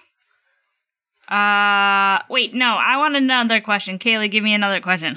Okay, well, damn it, the one question I wanted was for both of y'all because I feel like it was good. So let me find one for just Molly. Well, no, I mean I can I can answer it too. I just I I'm I'm also like John where I don't own a whole bunch. Yeah, I don't own a whole lot, but I think my personal favorite would be uh so those Funko vinyl pop figures that came out. I thought they Mhm. were fucking stupid. I hated them.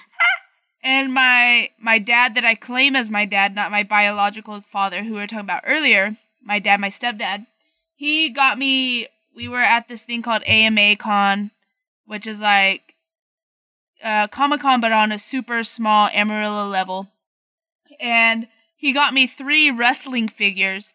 And I haven't watched wrestling for years, but it's how we used to bond when I was a kid. We bonded over wrestling and basketball. And uh, that's like before he considered my himself my dad when he was just my mom's boyfriend. And I was young. I was only like four, but those are the things we bonded over. And he got me these three wrestling vinyl pops. Um, and two were Ronda Rousey's and one was a Shawn Michaels, uh, my favorite wrestlers. And I think those are my most prized possessions because as much as I hated these Funko Pops, like like knowing that he took that time to like think about me and get them, like like so I love them. That's and sweet. now I have like a small like arsenal of these dumb ass vinyl pops that I always thought were so stupid that people saw those three and just collectively got me even more of them. And uh, so I think that's like my small little gem that I own. yeah. I guess I, I would say probably books. Yeah. Like they're they're I'm just taking a moment to say, uh, also wireless headphones. So I heard that. Uh, uh, Shawn Michaels was my favorite wrestler growing up as well. nice.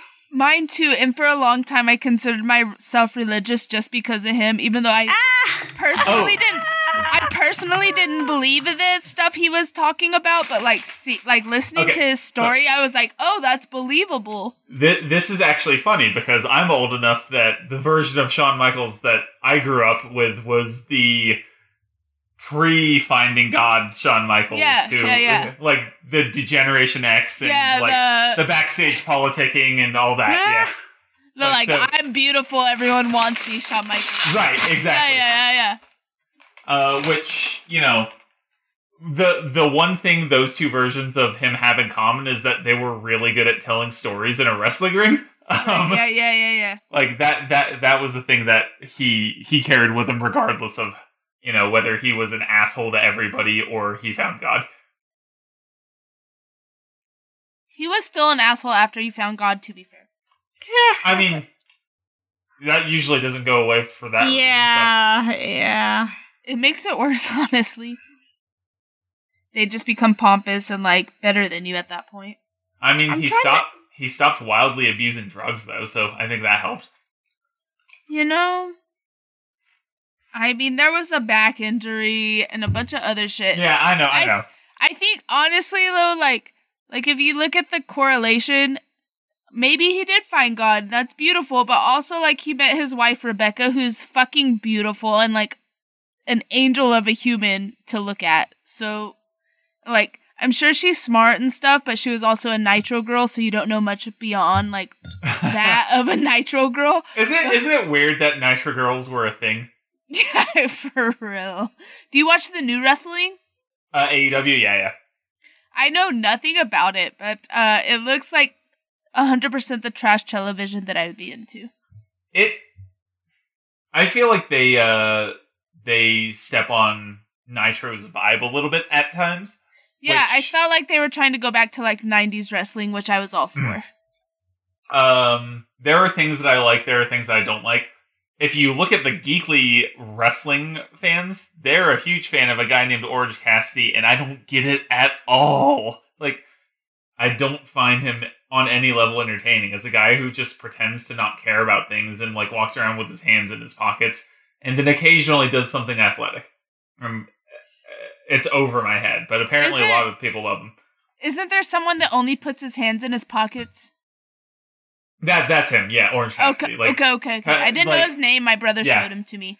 he sucks. Um, I mean, if any of the geeklies who really love him listen uh, to this, go ahead and tweet at me and tell me why I'm wrong. But I don't like him. See, I feel like he's like the one because he has a thing. He is more popular. More people do like him. Like I don't. But I don't but his thing is stupid. like for instance, Mick Foley's thing was to be a weirdo, so like most people drew to that because they could relate. Like his thing Right. is like I do, Right. you know. But like Mick, Mick Foley's thing also like was compelling. I think, like when Mick Foley is weird, like you know, particularly when he was like mankind before he started doing the split personality thing. Like he did some like legitimately like like unsettling things that were both hard to watch and hard not to watch at the same time. Like, and I don't get that from this guy. It's just a gimmick, and a gimmick needs to be entertaining. I feel like it can't just exist in the sphere where it's like, oh, isn't it cool that this guy walks around like he's apathetic all the time? And he one and he one time did a top rope move by pretending to fall asleep and falling on a guy. Like, isn't that funny? Everybody, like, I it's not for me. um. Also, now it's Molly's turn to be lost. I think. I was about to I- say, no, like, how is it that John can relate to everything and me and Molly are like, what's I- going on? no. I I went and I looked up the top uh, 50 professional wrestlers from the 1990s because that's when I watched wrestling. Mhm. just to remind myself and i my favorite wrestler in from the 90s was chris jericho Oh, Oh, he makes me want to vomit.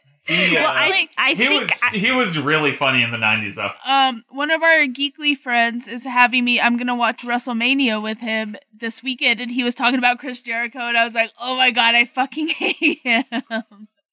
He's I so, think- like cocky and dis- yeah, Yeah. he's just disgusting. that's what i that's how i was But as a small he- child though he like, was He like- reminds me of. Edge, like the twenty, like so. Oh man, was- though, but Edge is doing such good work now that he came back. Like Right, his 'cause, like, promos are fucking. he fucked up his back and shit, and he couldn't wrestle Yeah. for so long that he has to be mm-hmm. decent now. I mean, I kind of feel like like Edge being back and like seeing him talk. I I I feel like I underappreciated his ability to talk when he was around before. Like he was well yeah but he was and then he had his girlfriend and they were just don't- he did the hair thing and everything about him was just like cringy mhm. what he he did the spear right? Edge had the spear and like he would just like stalk his prey. And i know that was his thing but and i know he was meant to feel like creepy but it worked and i just like now as like even as an adult that's what i think of. I'm like oh you're just edge you're just gross. But like, go back and like on the Chris Jericho thing when he was in WCW, he did some legitimately like funny things. Like there was a like he was feuding with Dean Malenko, and he had like uh Dean Malenko's nickname was the Man of a Thousand Holds, so he was referring to himself as the Man of a Thousand and Four Holds. And uh, and there was one time he came out and he just started like listing like the wrestling moves that he knew. um, and like I guess they uh like they went to commercial and came back and he was he had still been reading them to like the live crowd. Um, and there was a different time when he was trying like when because like late era WCW was a very strange place because like because like um no one was really in control, so people were kind of just doing whatever. And he was like had in his head that he really wanted to feud with Goldberg. Uh, but Goldberg wasn't into it, so there was like this promo he did where he basically like just imitated like a Spinal Tap thing, uh, and was like like doing Goldberg's entrance. Like I don't know if either of you are aware of like Goldberg's entrance. Like they start from his dressing room and track him all the way to the ring or whatever. But like Jericho got like lost on his way to the ring. Um, but uh, yes i i feel like that was the uh the time that molly was watching wrestling. And that's- then. that's like peak Chris Jericho in terms of like his how entertaining he can be, but like I don't find him super entertaining these days. that's fair. That's fair. Now he just kind of I guess he if you like weird insults, he called fans pumpkinhead dipshits, nah. But um that's mostly just like you know wrestling shows sort of taking advantage of the fact that it's, it's okay to curse on wrestling shows again. Okay, so I actually really love the Usos. Like if we're talking about rel- relevant um wrestling. Um, they're good wrestlers. Um, I guess like their thing cuz they were the ones that had the thing with Kofi, right? Kofi Kingston. uh, they they I they were feuding with like the New Day broadly. Right, right, Uh, before mhm. before he Yeah. got the title last Yeah, yeah. La- last WrestleMania. Like Mhm. Yeah. So my thing is like my my family always orders WrestleMania and it's a big de- big deal so I go and watch it with them. Mhm. Obviously this year with quarantine it's different but Sure. I'm still going to watch it. But that's what I remember. And first off, my first instincts was like Kofi fucking earned the title. I I believe that. Like no matter what, like he was wrestling. So when I stopped wrestling, watching wrestling, he had already been wrestling for two or three years. Oh, that was when he was doing the fake Jamaican thing. Yeah, and yeah, and then he like now he's to this and he got his title and I was super proud of him. But the Usos, something about their personality and the way they wrestle and the vibe off of each other is like Texas wrestling, and that's what I thought of when I uh, saw them. And uh, ever since then, like even though I don't really keep up with it, like I go for them anytime I do watch it, and I Mhm. just adore them. They got their hair cut. It's weird. yeah, I felt that way when Shawn Michaels shaved his head. Like his hair was Yeah, but like livelihood. He he'd been going bald for so long. Like Oh, if you yeah. like he they. The hardest working man was whoever was in charge of like trying to make sure that his bald spot wasn't in camera shots. it's it's facts. Oh, oh man. Have you ever seen like the Shawn Michaels Hulk Hogan match from like I think SummerSlam 2004?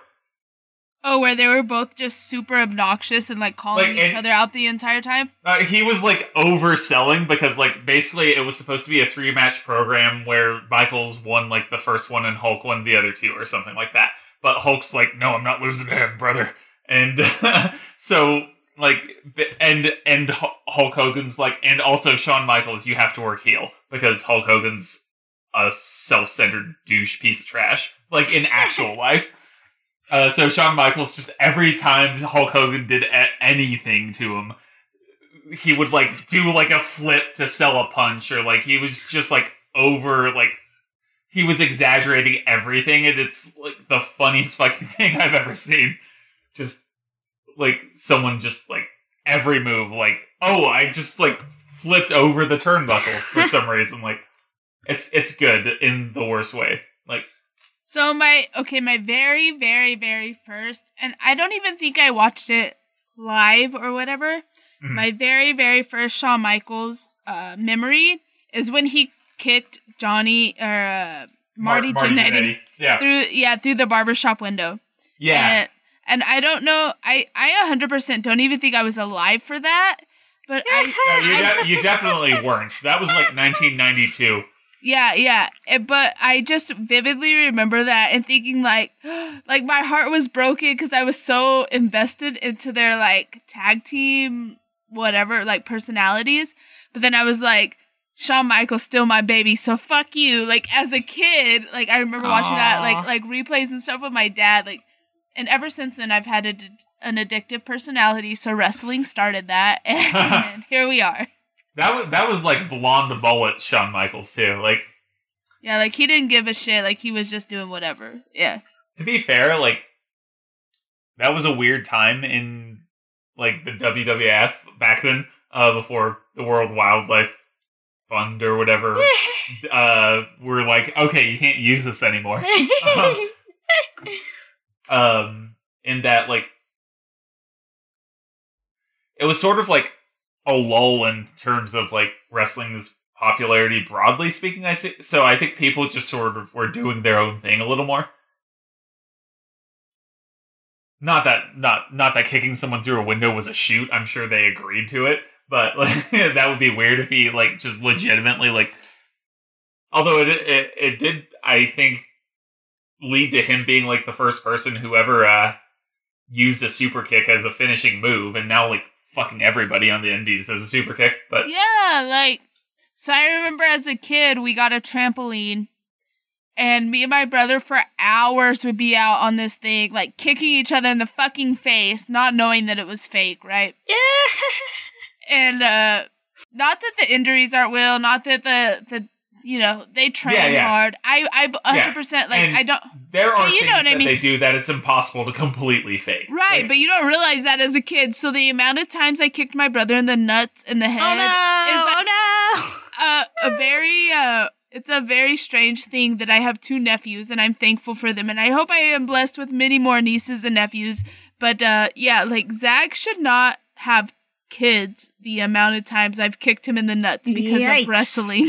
like Yikes. not knowing that you like pretend that shit. Right, right. Yikes. Yikes. Yikes. Oh, you said you had a question for both of us, right? Okay, yeah. And it's it's super like trivial now compared to this. Like we've had some intense conversation. But the one that I thought was cute was like, who's your celebrity crush and why? it was super simple and I thought it would get us into like further things because at the beginning of this I was like, none of us are gonna know what to say, so this was like an opener, but now it's Uh-huh. like an hour in. I mean, it's Alison. It's Alison Brie, and also look at her. Okay, let me let me look at her. Alison. Oh, oh Uh, have you seen Community? no, Have you seen Glow? no. Okay, th- those are the two things I mainly know her She's from. so beautiful. She is. She is. And she's very funny too.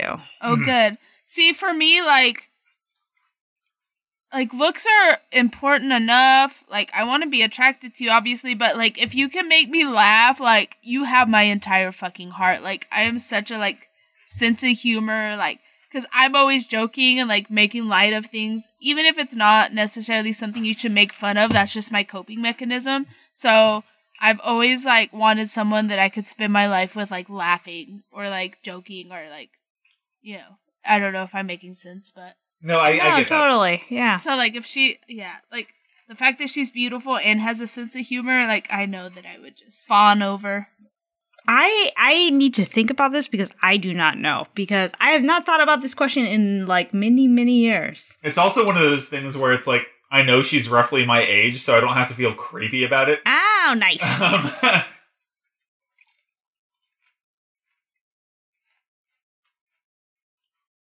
God, I don't. Yeah, I, I'm trying to remember like the last. I guess I also asked this question because I definitely have an answer. And what what is your answer? Okay, so her name I I always feel like I mispronounce it. It's Noomi Rapace. She uh she's in the very first time I saw her, I'm sure it was before this that she started acting, but she does the Swedish adaptations to the Girl with the Dragon Tattoo series. And th- oh, and then she's the one that is um all all seven siblings in a girl with a dragon tattoo. Okay. I, I need to look this up because I love that movie. I Her love name those is- movies. Her her name is Noomi N O O M I uh Rapace R A P A C E. And I love everything about her. Like anything Ah. she's like such a fantastic human being. She's beautiful. And like everything about her just makes me swoon as a human. And uh, that's my celebrity crush. Um as far as men, I would have to say um uh, what's his name? Uh Idris Elba. Uh, I fell in love with him when I watched the Luther series on BBC, and then watching him in Cats was just phenomenal. Even though that is like a trash fire American, like I don't know, it's it's so awful that it's good. Um, and so those are my two. I just love both of them. Anything that they're in, I automatically like. I have to watch that just because they're in it. The the only the only time I've ever looked at a man and thought, you know, I kind of get this, was the version of Chris Evans in the Avengers or in the Captain America Civil War where he has the beard. And I'm like, okay, I I I think I could I I could get down on that. Chris Evans is a very beautiful human. That he is a very But- beautiful but- human. that fucking beard, man.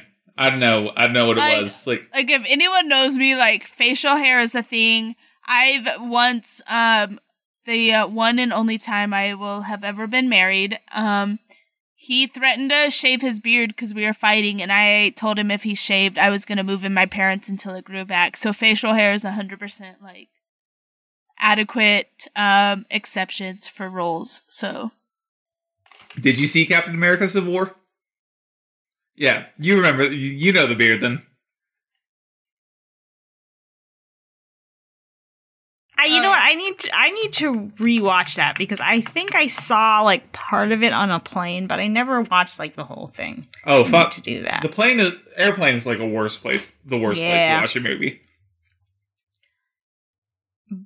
But I think when I did watch it, I was much I think now I would feel differently because I think I like Chris Evans a lot more now. Um, but er, like I was always a big Robert Downey Jr. fan, so Oh, yeah. like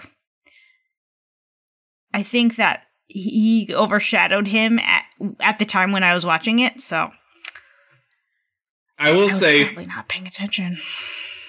in uh in Endgame, Robert Downey Jr.'s performance fucking made that movie. Yeah, he's so good, so good.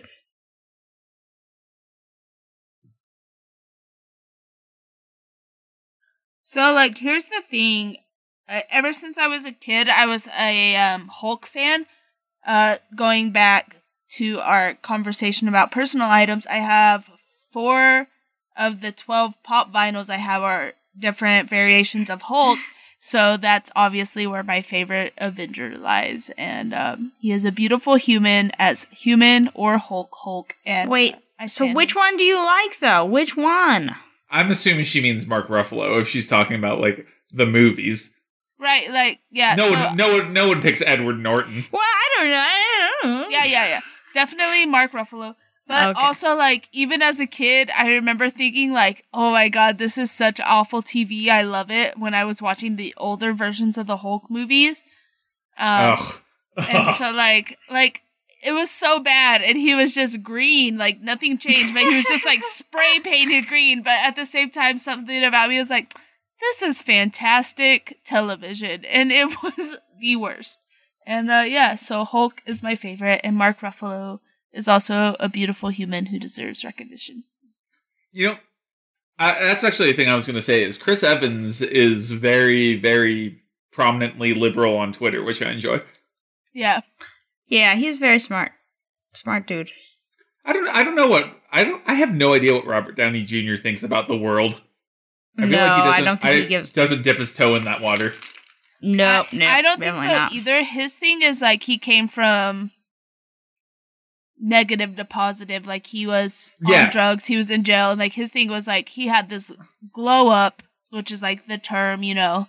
he was beca- probably like one break or one wrong move away from being dead. So like, yeah, yeah, yeah. Like yeah, like his sure. thing is I went from being a shit human to this positive force in the world, and I, I'm I want to continue being that. it's So a I- it's a hell of a comeback, you know. yeah, like, yeah, yeah. I didn't even know that about him, and so I think like listening to that story is very important. But I think that's probably also why he keeps his nose out of political things. Could be. My favorite uh comic characters growing up were like Gambit uh, from the X Men, I love who- Gambit. who does not have a good movie representation, Nope. and uh Venom, but Venom is very like high school boy, and thirty-seven year old me is not really a Venom guy. I, I, I, I loved Venom the movie. I loved it. I loved it. See, I didn't watch it because like uh, when one of the things I learned while reading through Marvel Unlimited is like I wasn't enjoying reading Venom anymore. it was just like it was wearing on me. I'm like I'm not the guy who fucking like is enjoying this like pseudo angsty bullshit. Like Yeah, I did. I had never read a Venom comic, so that's why I loved the movie. Presumably, Gotcha. But I, I planned on watching it and then I just never did. And then I thought, do I really need to watch it? And at this point, I'm not sure if I ever will. I mean, I would totally watch it with you, but that's just me. I mean, I, I, but I, I'm totally like Ariel. I love the crappy, like the cheesy bad movies. Like, see, I just think they're hilarious. I'm not going to watch anything like that by myself, but uh, a a thing that I've long said is that, like, I tend to uh, place more value in terms of, like, who I am around than what I'm doing. Sure, Yeah. So, like, it's with the right definitely company. more of a, a group movie kind of thing, for Wi- sure. in the right company, I would watch almost anything that's not like, say, a CMA fest. See, I would totally go to a CMA fest, but I would only do it because, like, I wanted to. Like, I, uh, one of my birthdays in my twenties, I went to um uh Joplin, Missouri. Uh, like the what? No, not Joplin. What's it called? The one in Missouri. The place. The I've been to Missouri once and it was at the Evil Hotel where I don't even remember eating. So I can't. Uh, my brain isn't working. I drank too much. But anyway, I went to Missouri just like for fun because I was like, you know what? I need to experience this. I need to experience the Missouri. Did you still feel that way after experiencing it? It was definitely. You know, it's one of those things where I was happy to do it once. I'm never going back though. Never. Fair enough. Nope. Uh, what's it called? What's that place called? God, I can't even remember now. Ugh. I mean, yeah, but Missouri's not a great place, so maybe you should just avoid that.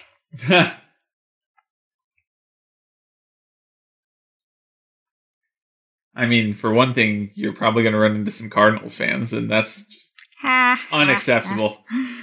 Ah. who who chooses to live their life that way?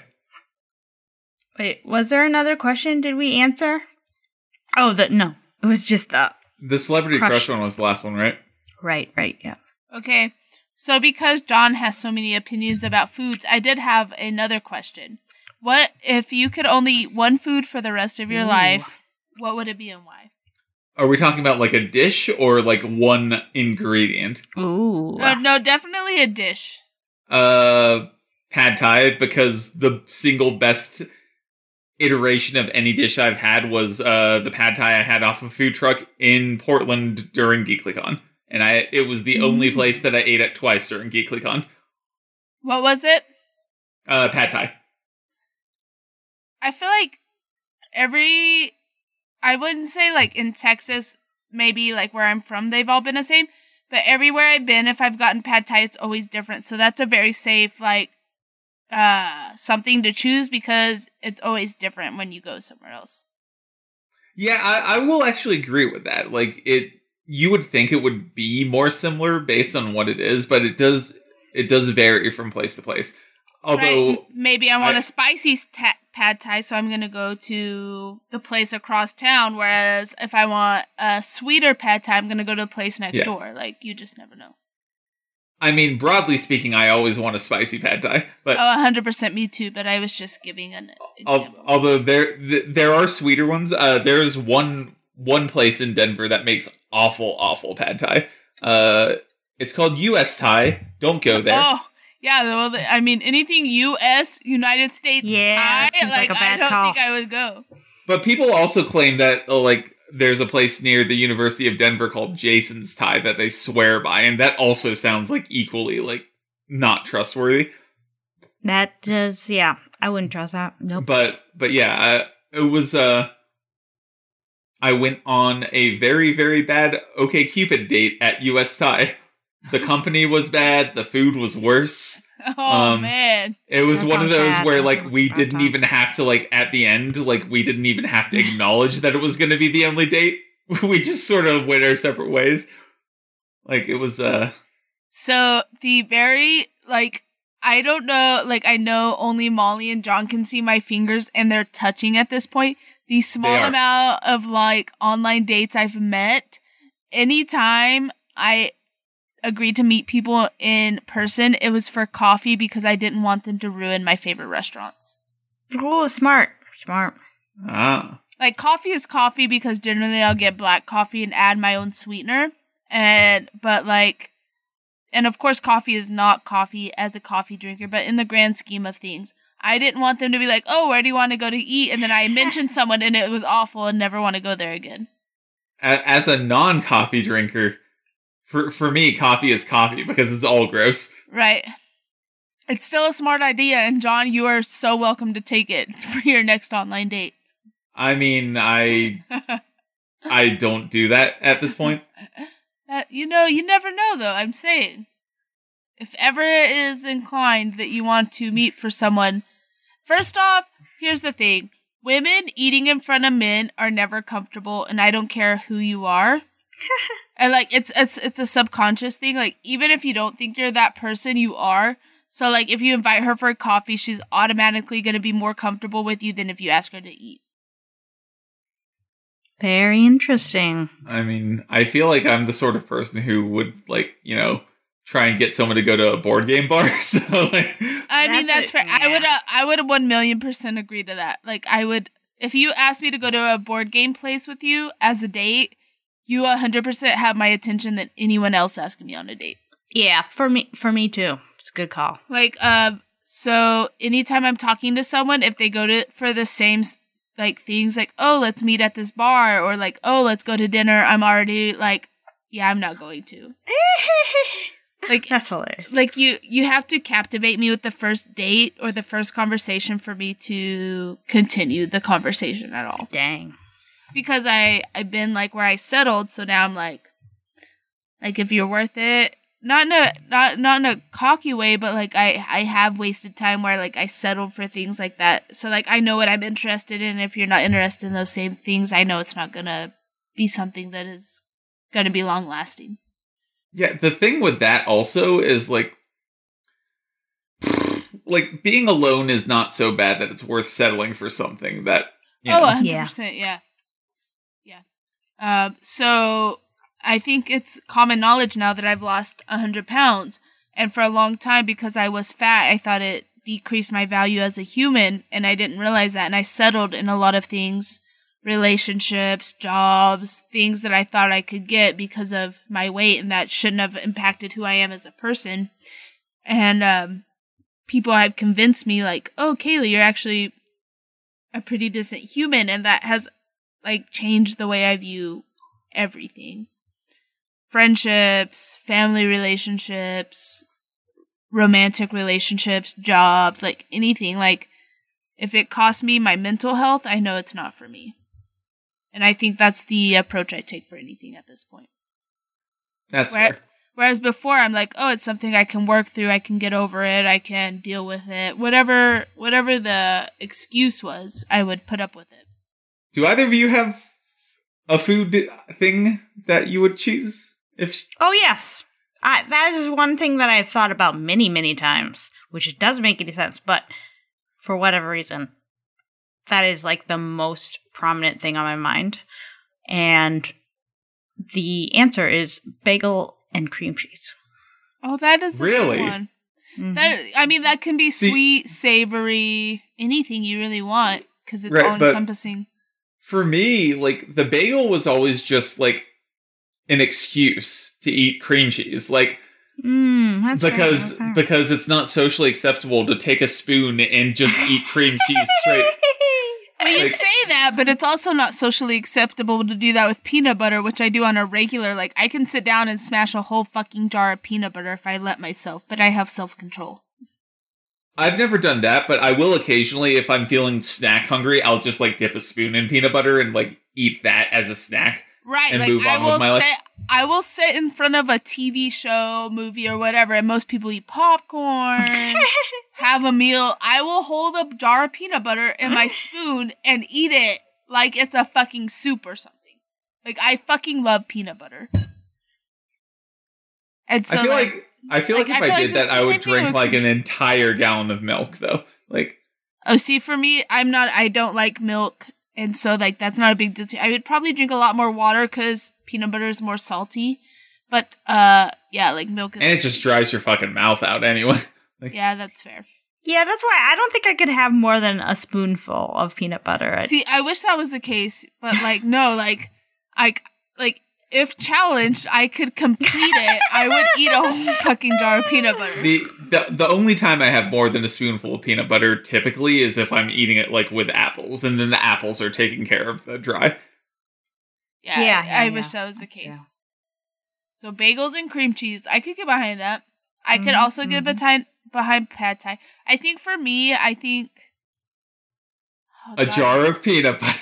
Yeah, I mean, yeah. yeah, yeah. So I actually just I'm recently obsessed with the movie Peanut Butter Falcon, which is about this man who has Down syndrome who runs away from his living facility and finds this other guy that's on the run and their thing is like they're poor and they're outlaws so they buy a jar of peanut butter and they like eat it with like and then they catch fish in the river they're like floating down and they eat peanut butter and fish and i don't think i could get behind that but i could That definitely sounds get behind fucking disgusting. yeah Yeah, I could, I could definitely get behind the peanut butter part.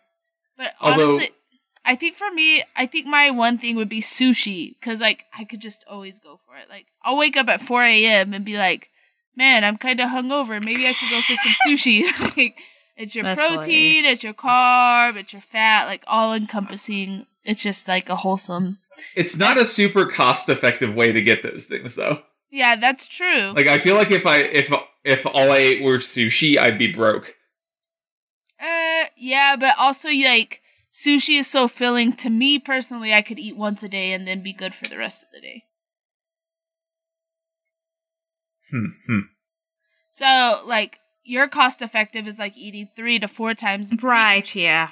three to six times a day. Whereas if I eat fit, like if I eat sushi, maybe I have my post workout shake because I work out in the mornings.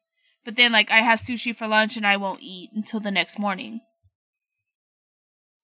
Because it's like But also, like, I know I'm in the rare, mo- like, minority. Whereas, like, if I have r- rice for a meal, I won't eat for a while because rice makes me so full that, like, I just Rice is very filling. Yeah, I think so too. Like, I don't like when I go eat Asian food. Typically, I get whatever I want minus the rice part. Like, it just yeah, makes me me feel too. it makes me feel gross and like very bloated. And so like I don't like Philly like that. But if I were to live off of one thing, I would have sushi, which does have the rice, but then I would only be eating probably like once a day, unless it was like a very like hungry day. Usually like the day before I start my period or something, I am more hungry. Eh. Maybe I'd eat twice a day to say, but yeah, generally like if I have sushi, I don't eat as much. It's all like within one meal, whereas like my calorie expenditure is more spread out the rest of the time. Also, like eating and drinking are different to me, so maybe I'll have a smoothie in the morning, which doesn't count as eating, even though it's calories. and then I would still have sushi later on. Well, that's that's fair. That's I feel like most people feel that way. Yeah, I haven't had a smoothie in forever. I started Whole 30. It's actually like I'm over Whole 30, but I'm still basically eating Whole 30 minus the alcohol I drink. And uh, so for a while, I was having a smoothie in the morning just because I was too lazy to like go work out, come home, and make eggs. But now that I'm stuck at home, it doesn't really matter. After I did a whole thirty, like a two, I don't even know now. It's two years ago. One, yeah, two years ago now.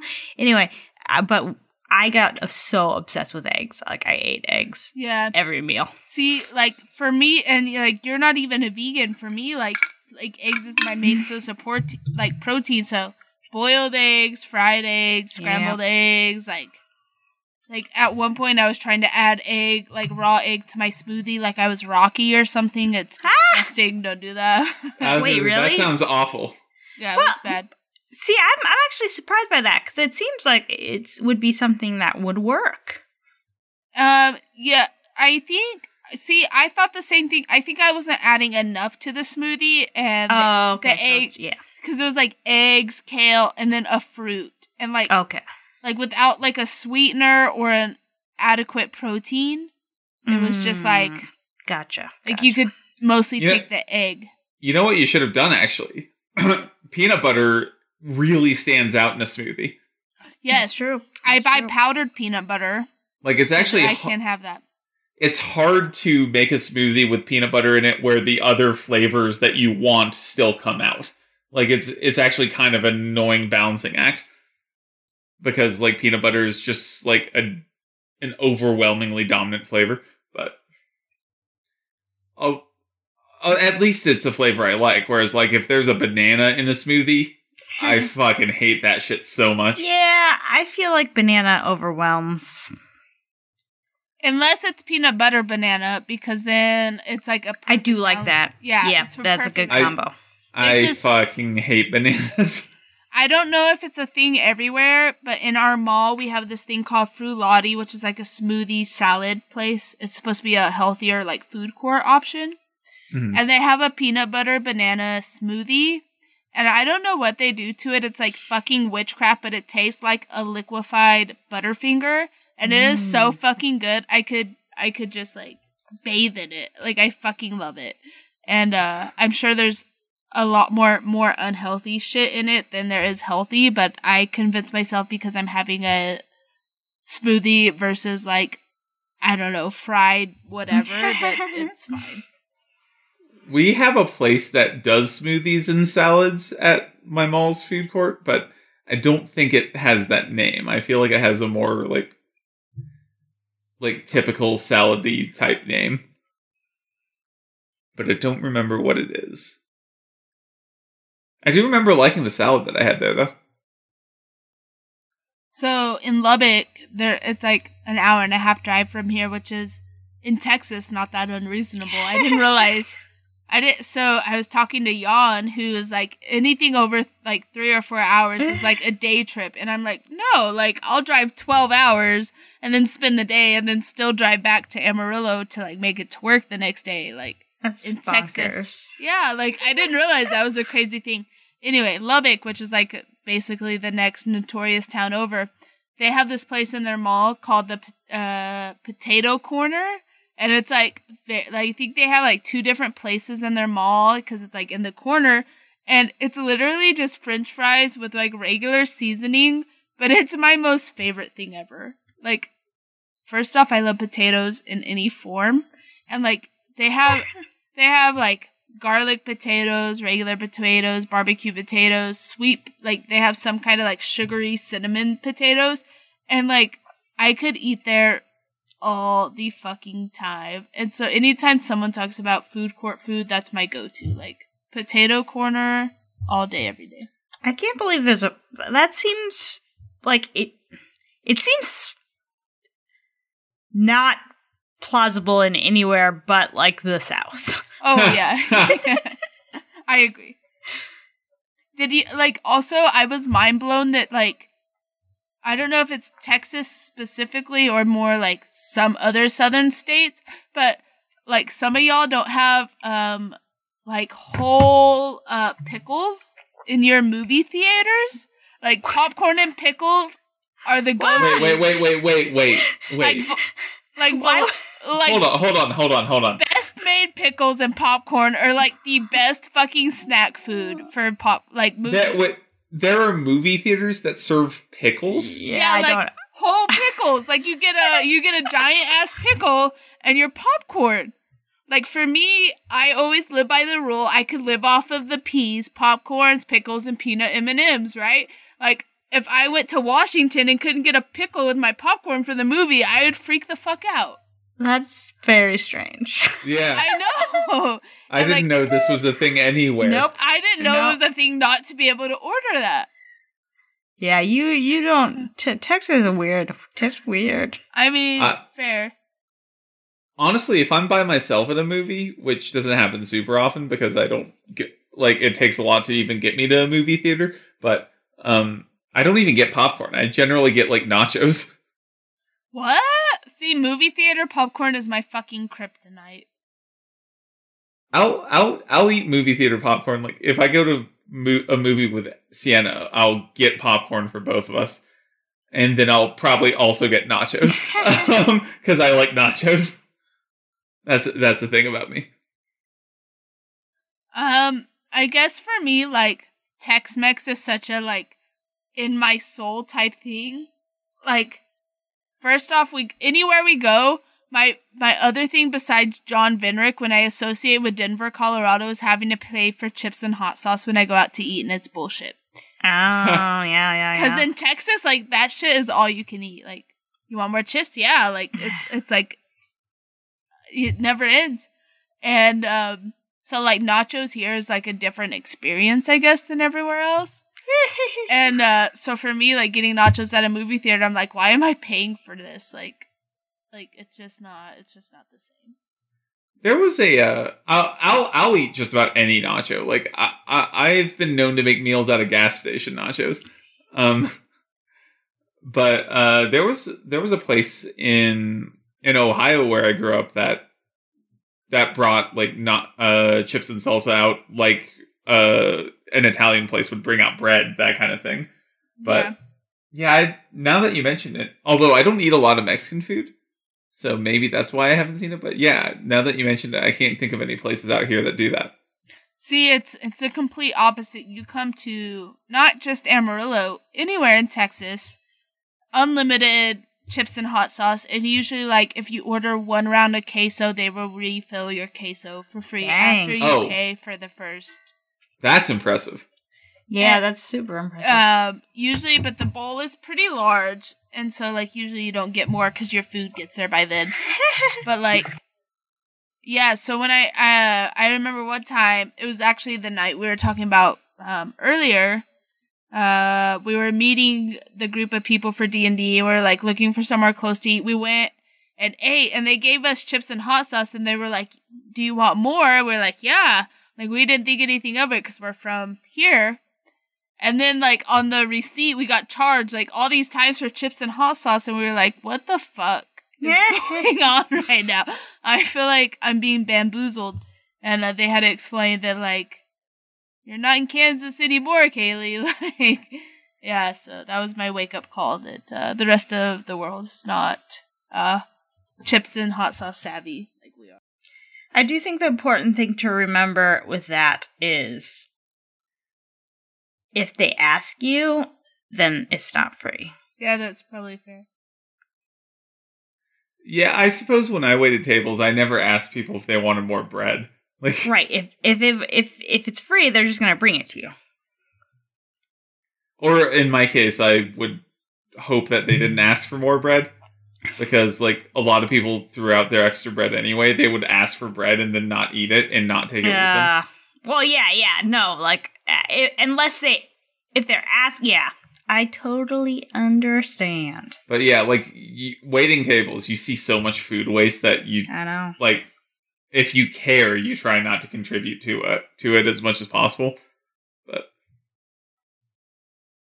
I feel like the only story that I ever have is my uh, eating of other people's food uh, as a server, and that's part partially why. Don't I don't understand why people throw away their food. Yeah, I don't. I don't get it either. Food. Like, even if you're not gonna plant, even if you're not gonna eat it, find a homeless person and give it to yeah, them. Like, give it to them. they're they're fucking homeless people everywhere. Like it's just infuriating that we live in a country where there's such like a disparate range of like, you know, people with food insecurity and then people that are just like I paid like, you know, thirty dollars for this meal and I'm comfortable throwing half of Yeah. it away right now. God. So crazy. And it's it's not like there's a particularly good way to get bridge those things so that you could have the direct line from the people Yeah. who are wasting to the people who need it, but it just I don't know. There isn't, which is the problem. That might be one place where, like, I might agree with a Republican, like, don't have, don't have those kind of regulations that prevent that kind of stuff. Yeah, the, that's the interesting thing is like sometimes like far left and far le- right there's a little bit of overlap. Yeah. like like the the rationale might be different as to why but like you know every now and again there there are there are areas where like you'll you'll find yourselves with strange bedfellows as it were I mean, regulations are awesome, but like, don't regulate yourself out of common sense. right right right Any more questions, Kaylee? Or should we wrap it up? Keep it fresh, cheese bags. Bye! and good night cunts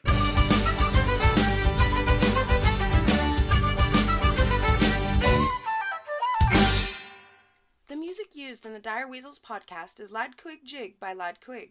It is available under a Creative Commons license. For more information, feel free to email us direweasels at gmail.com.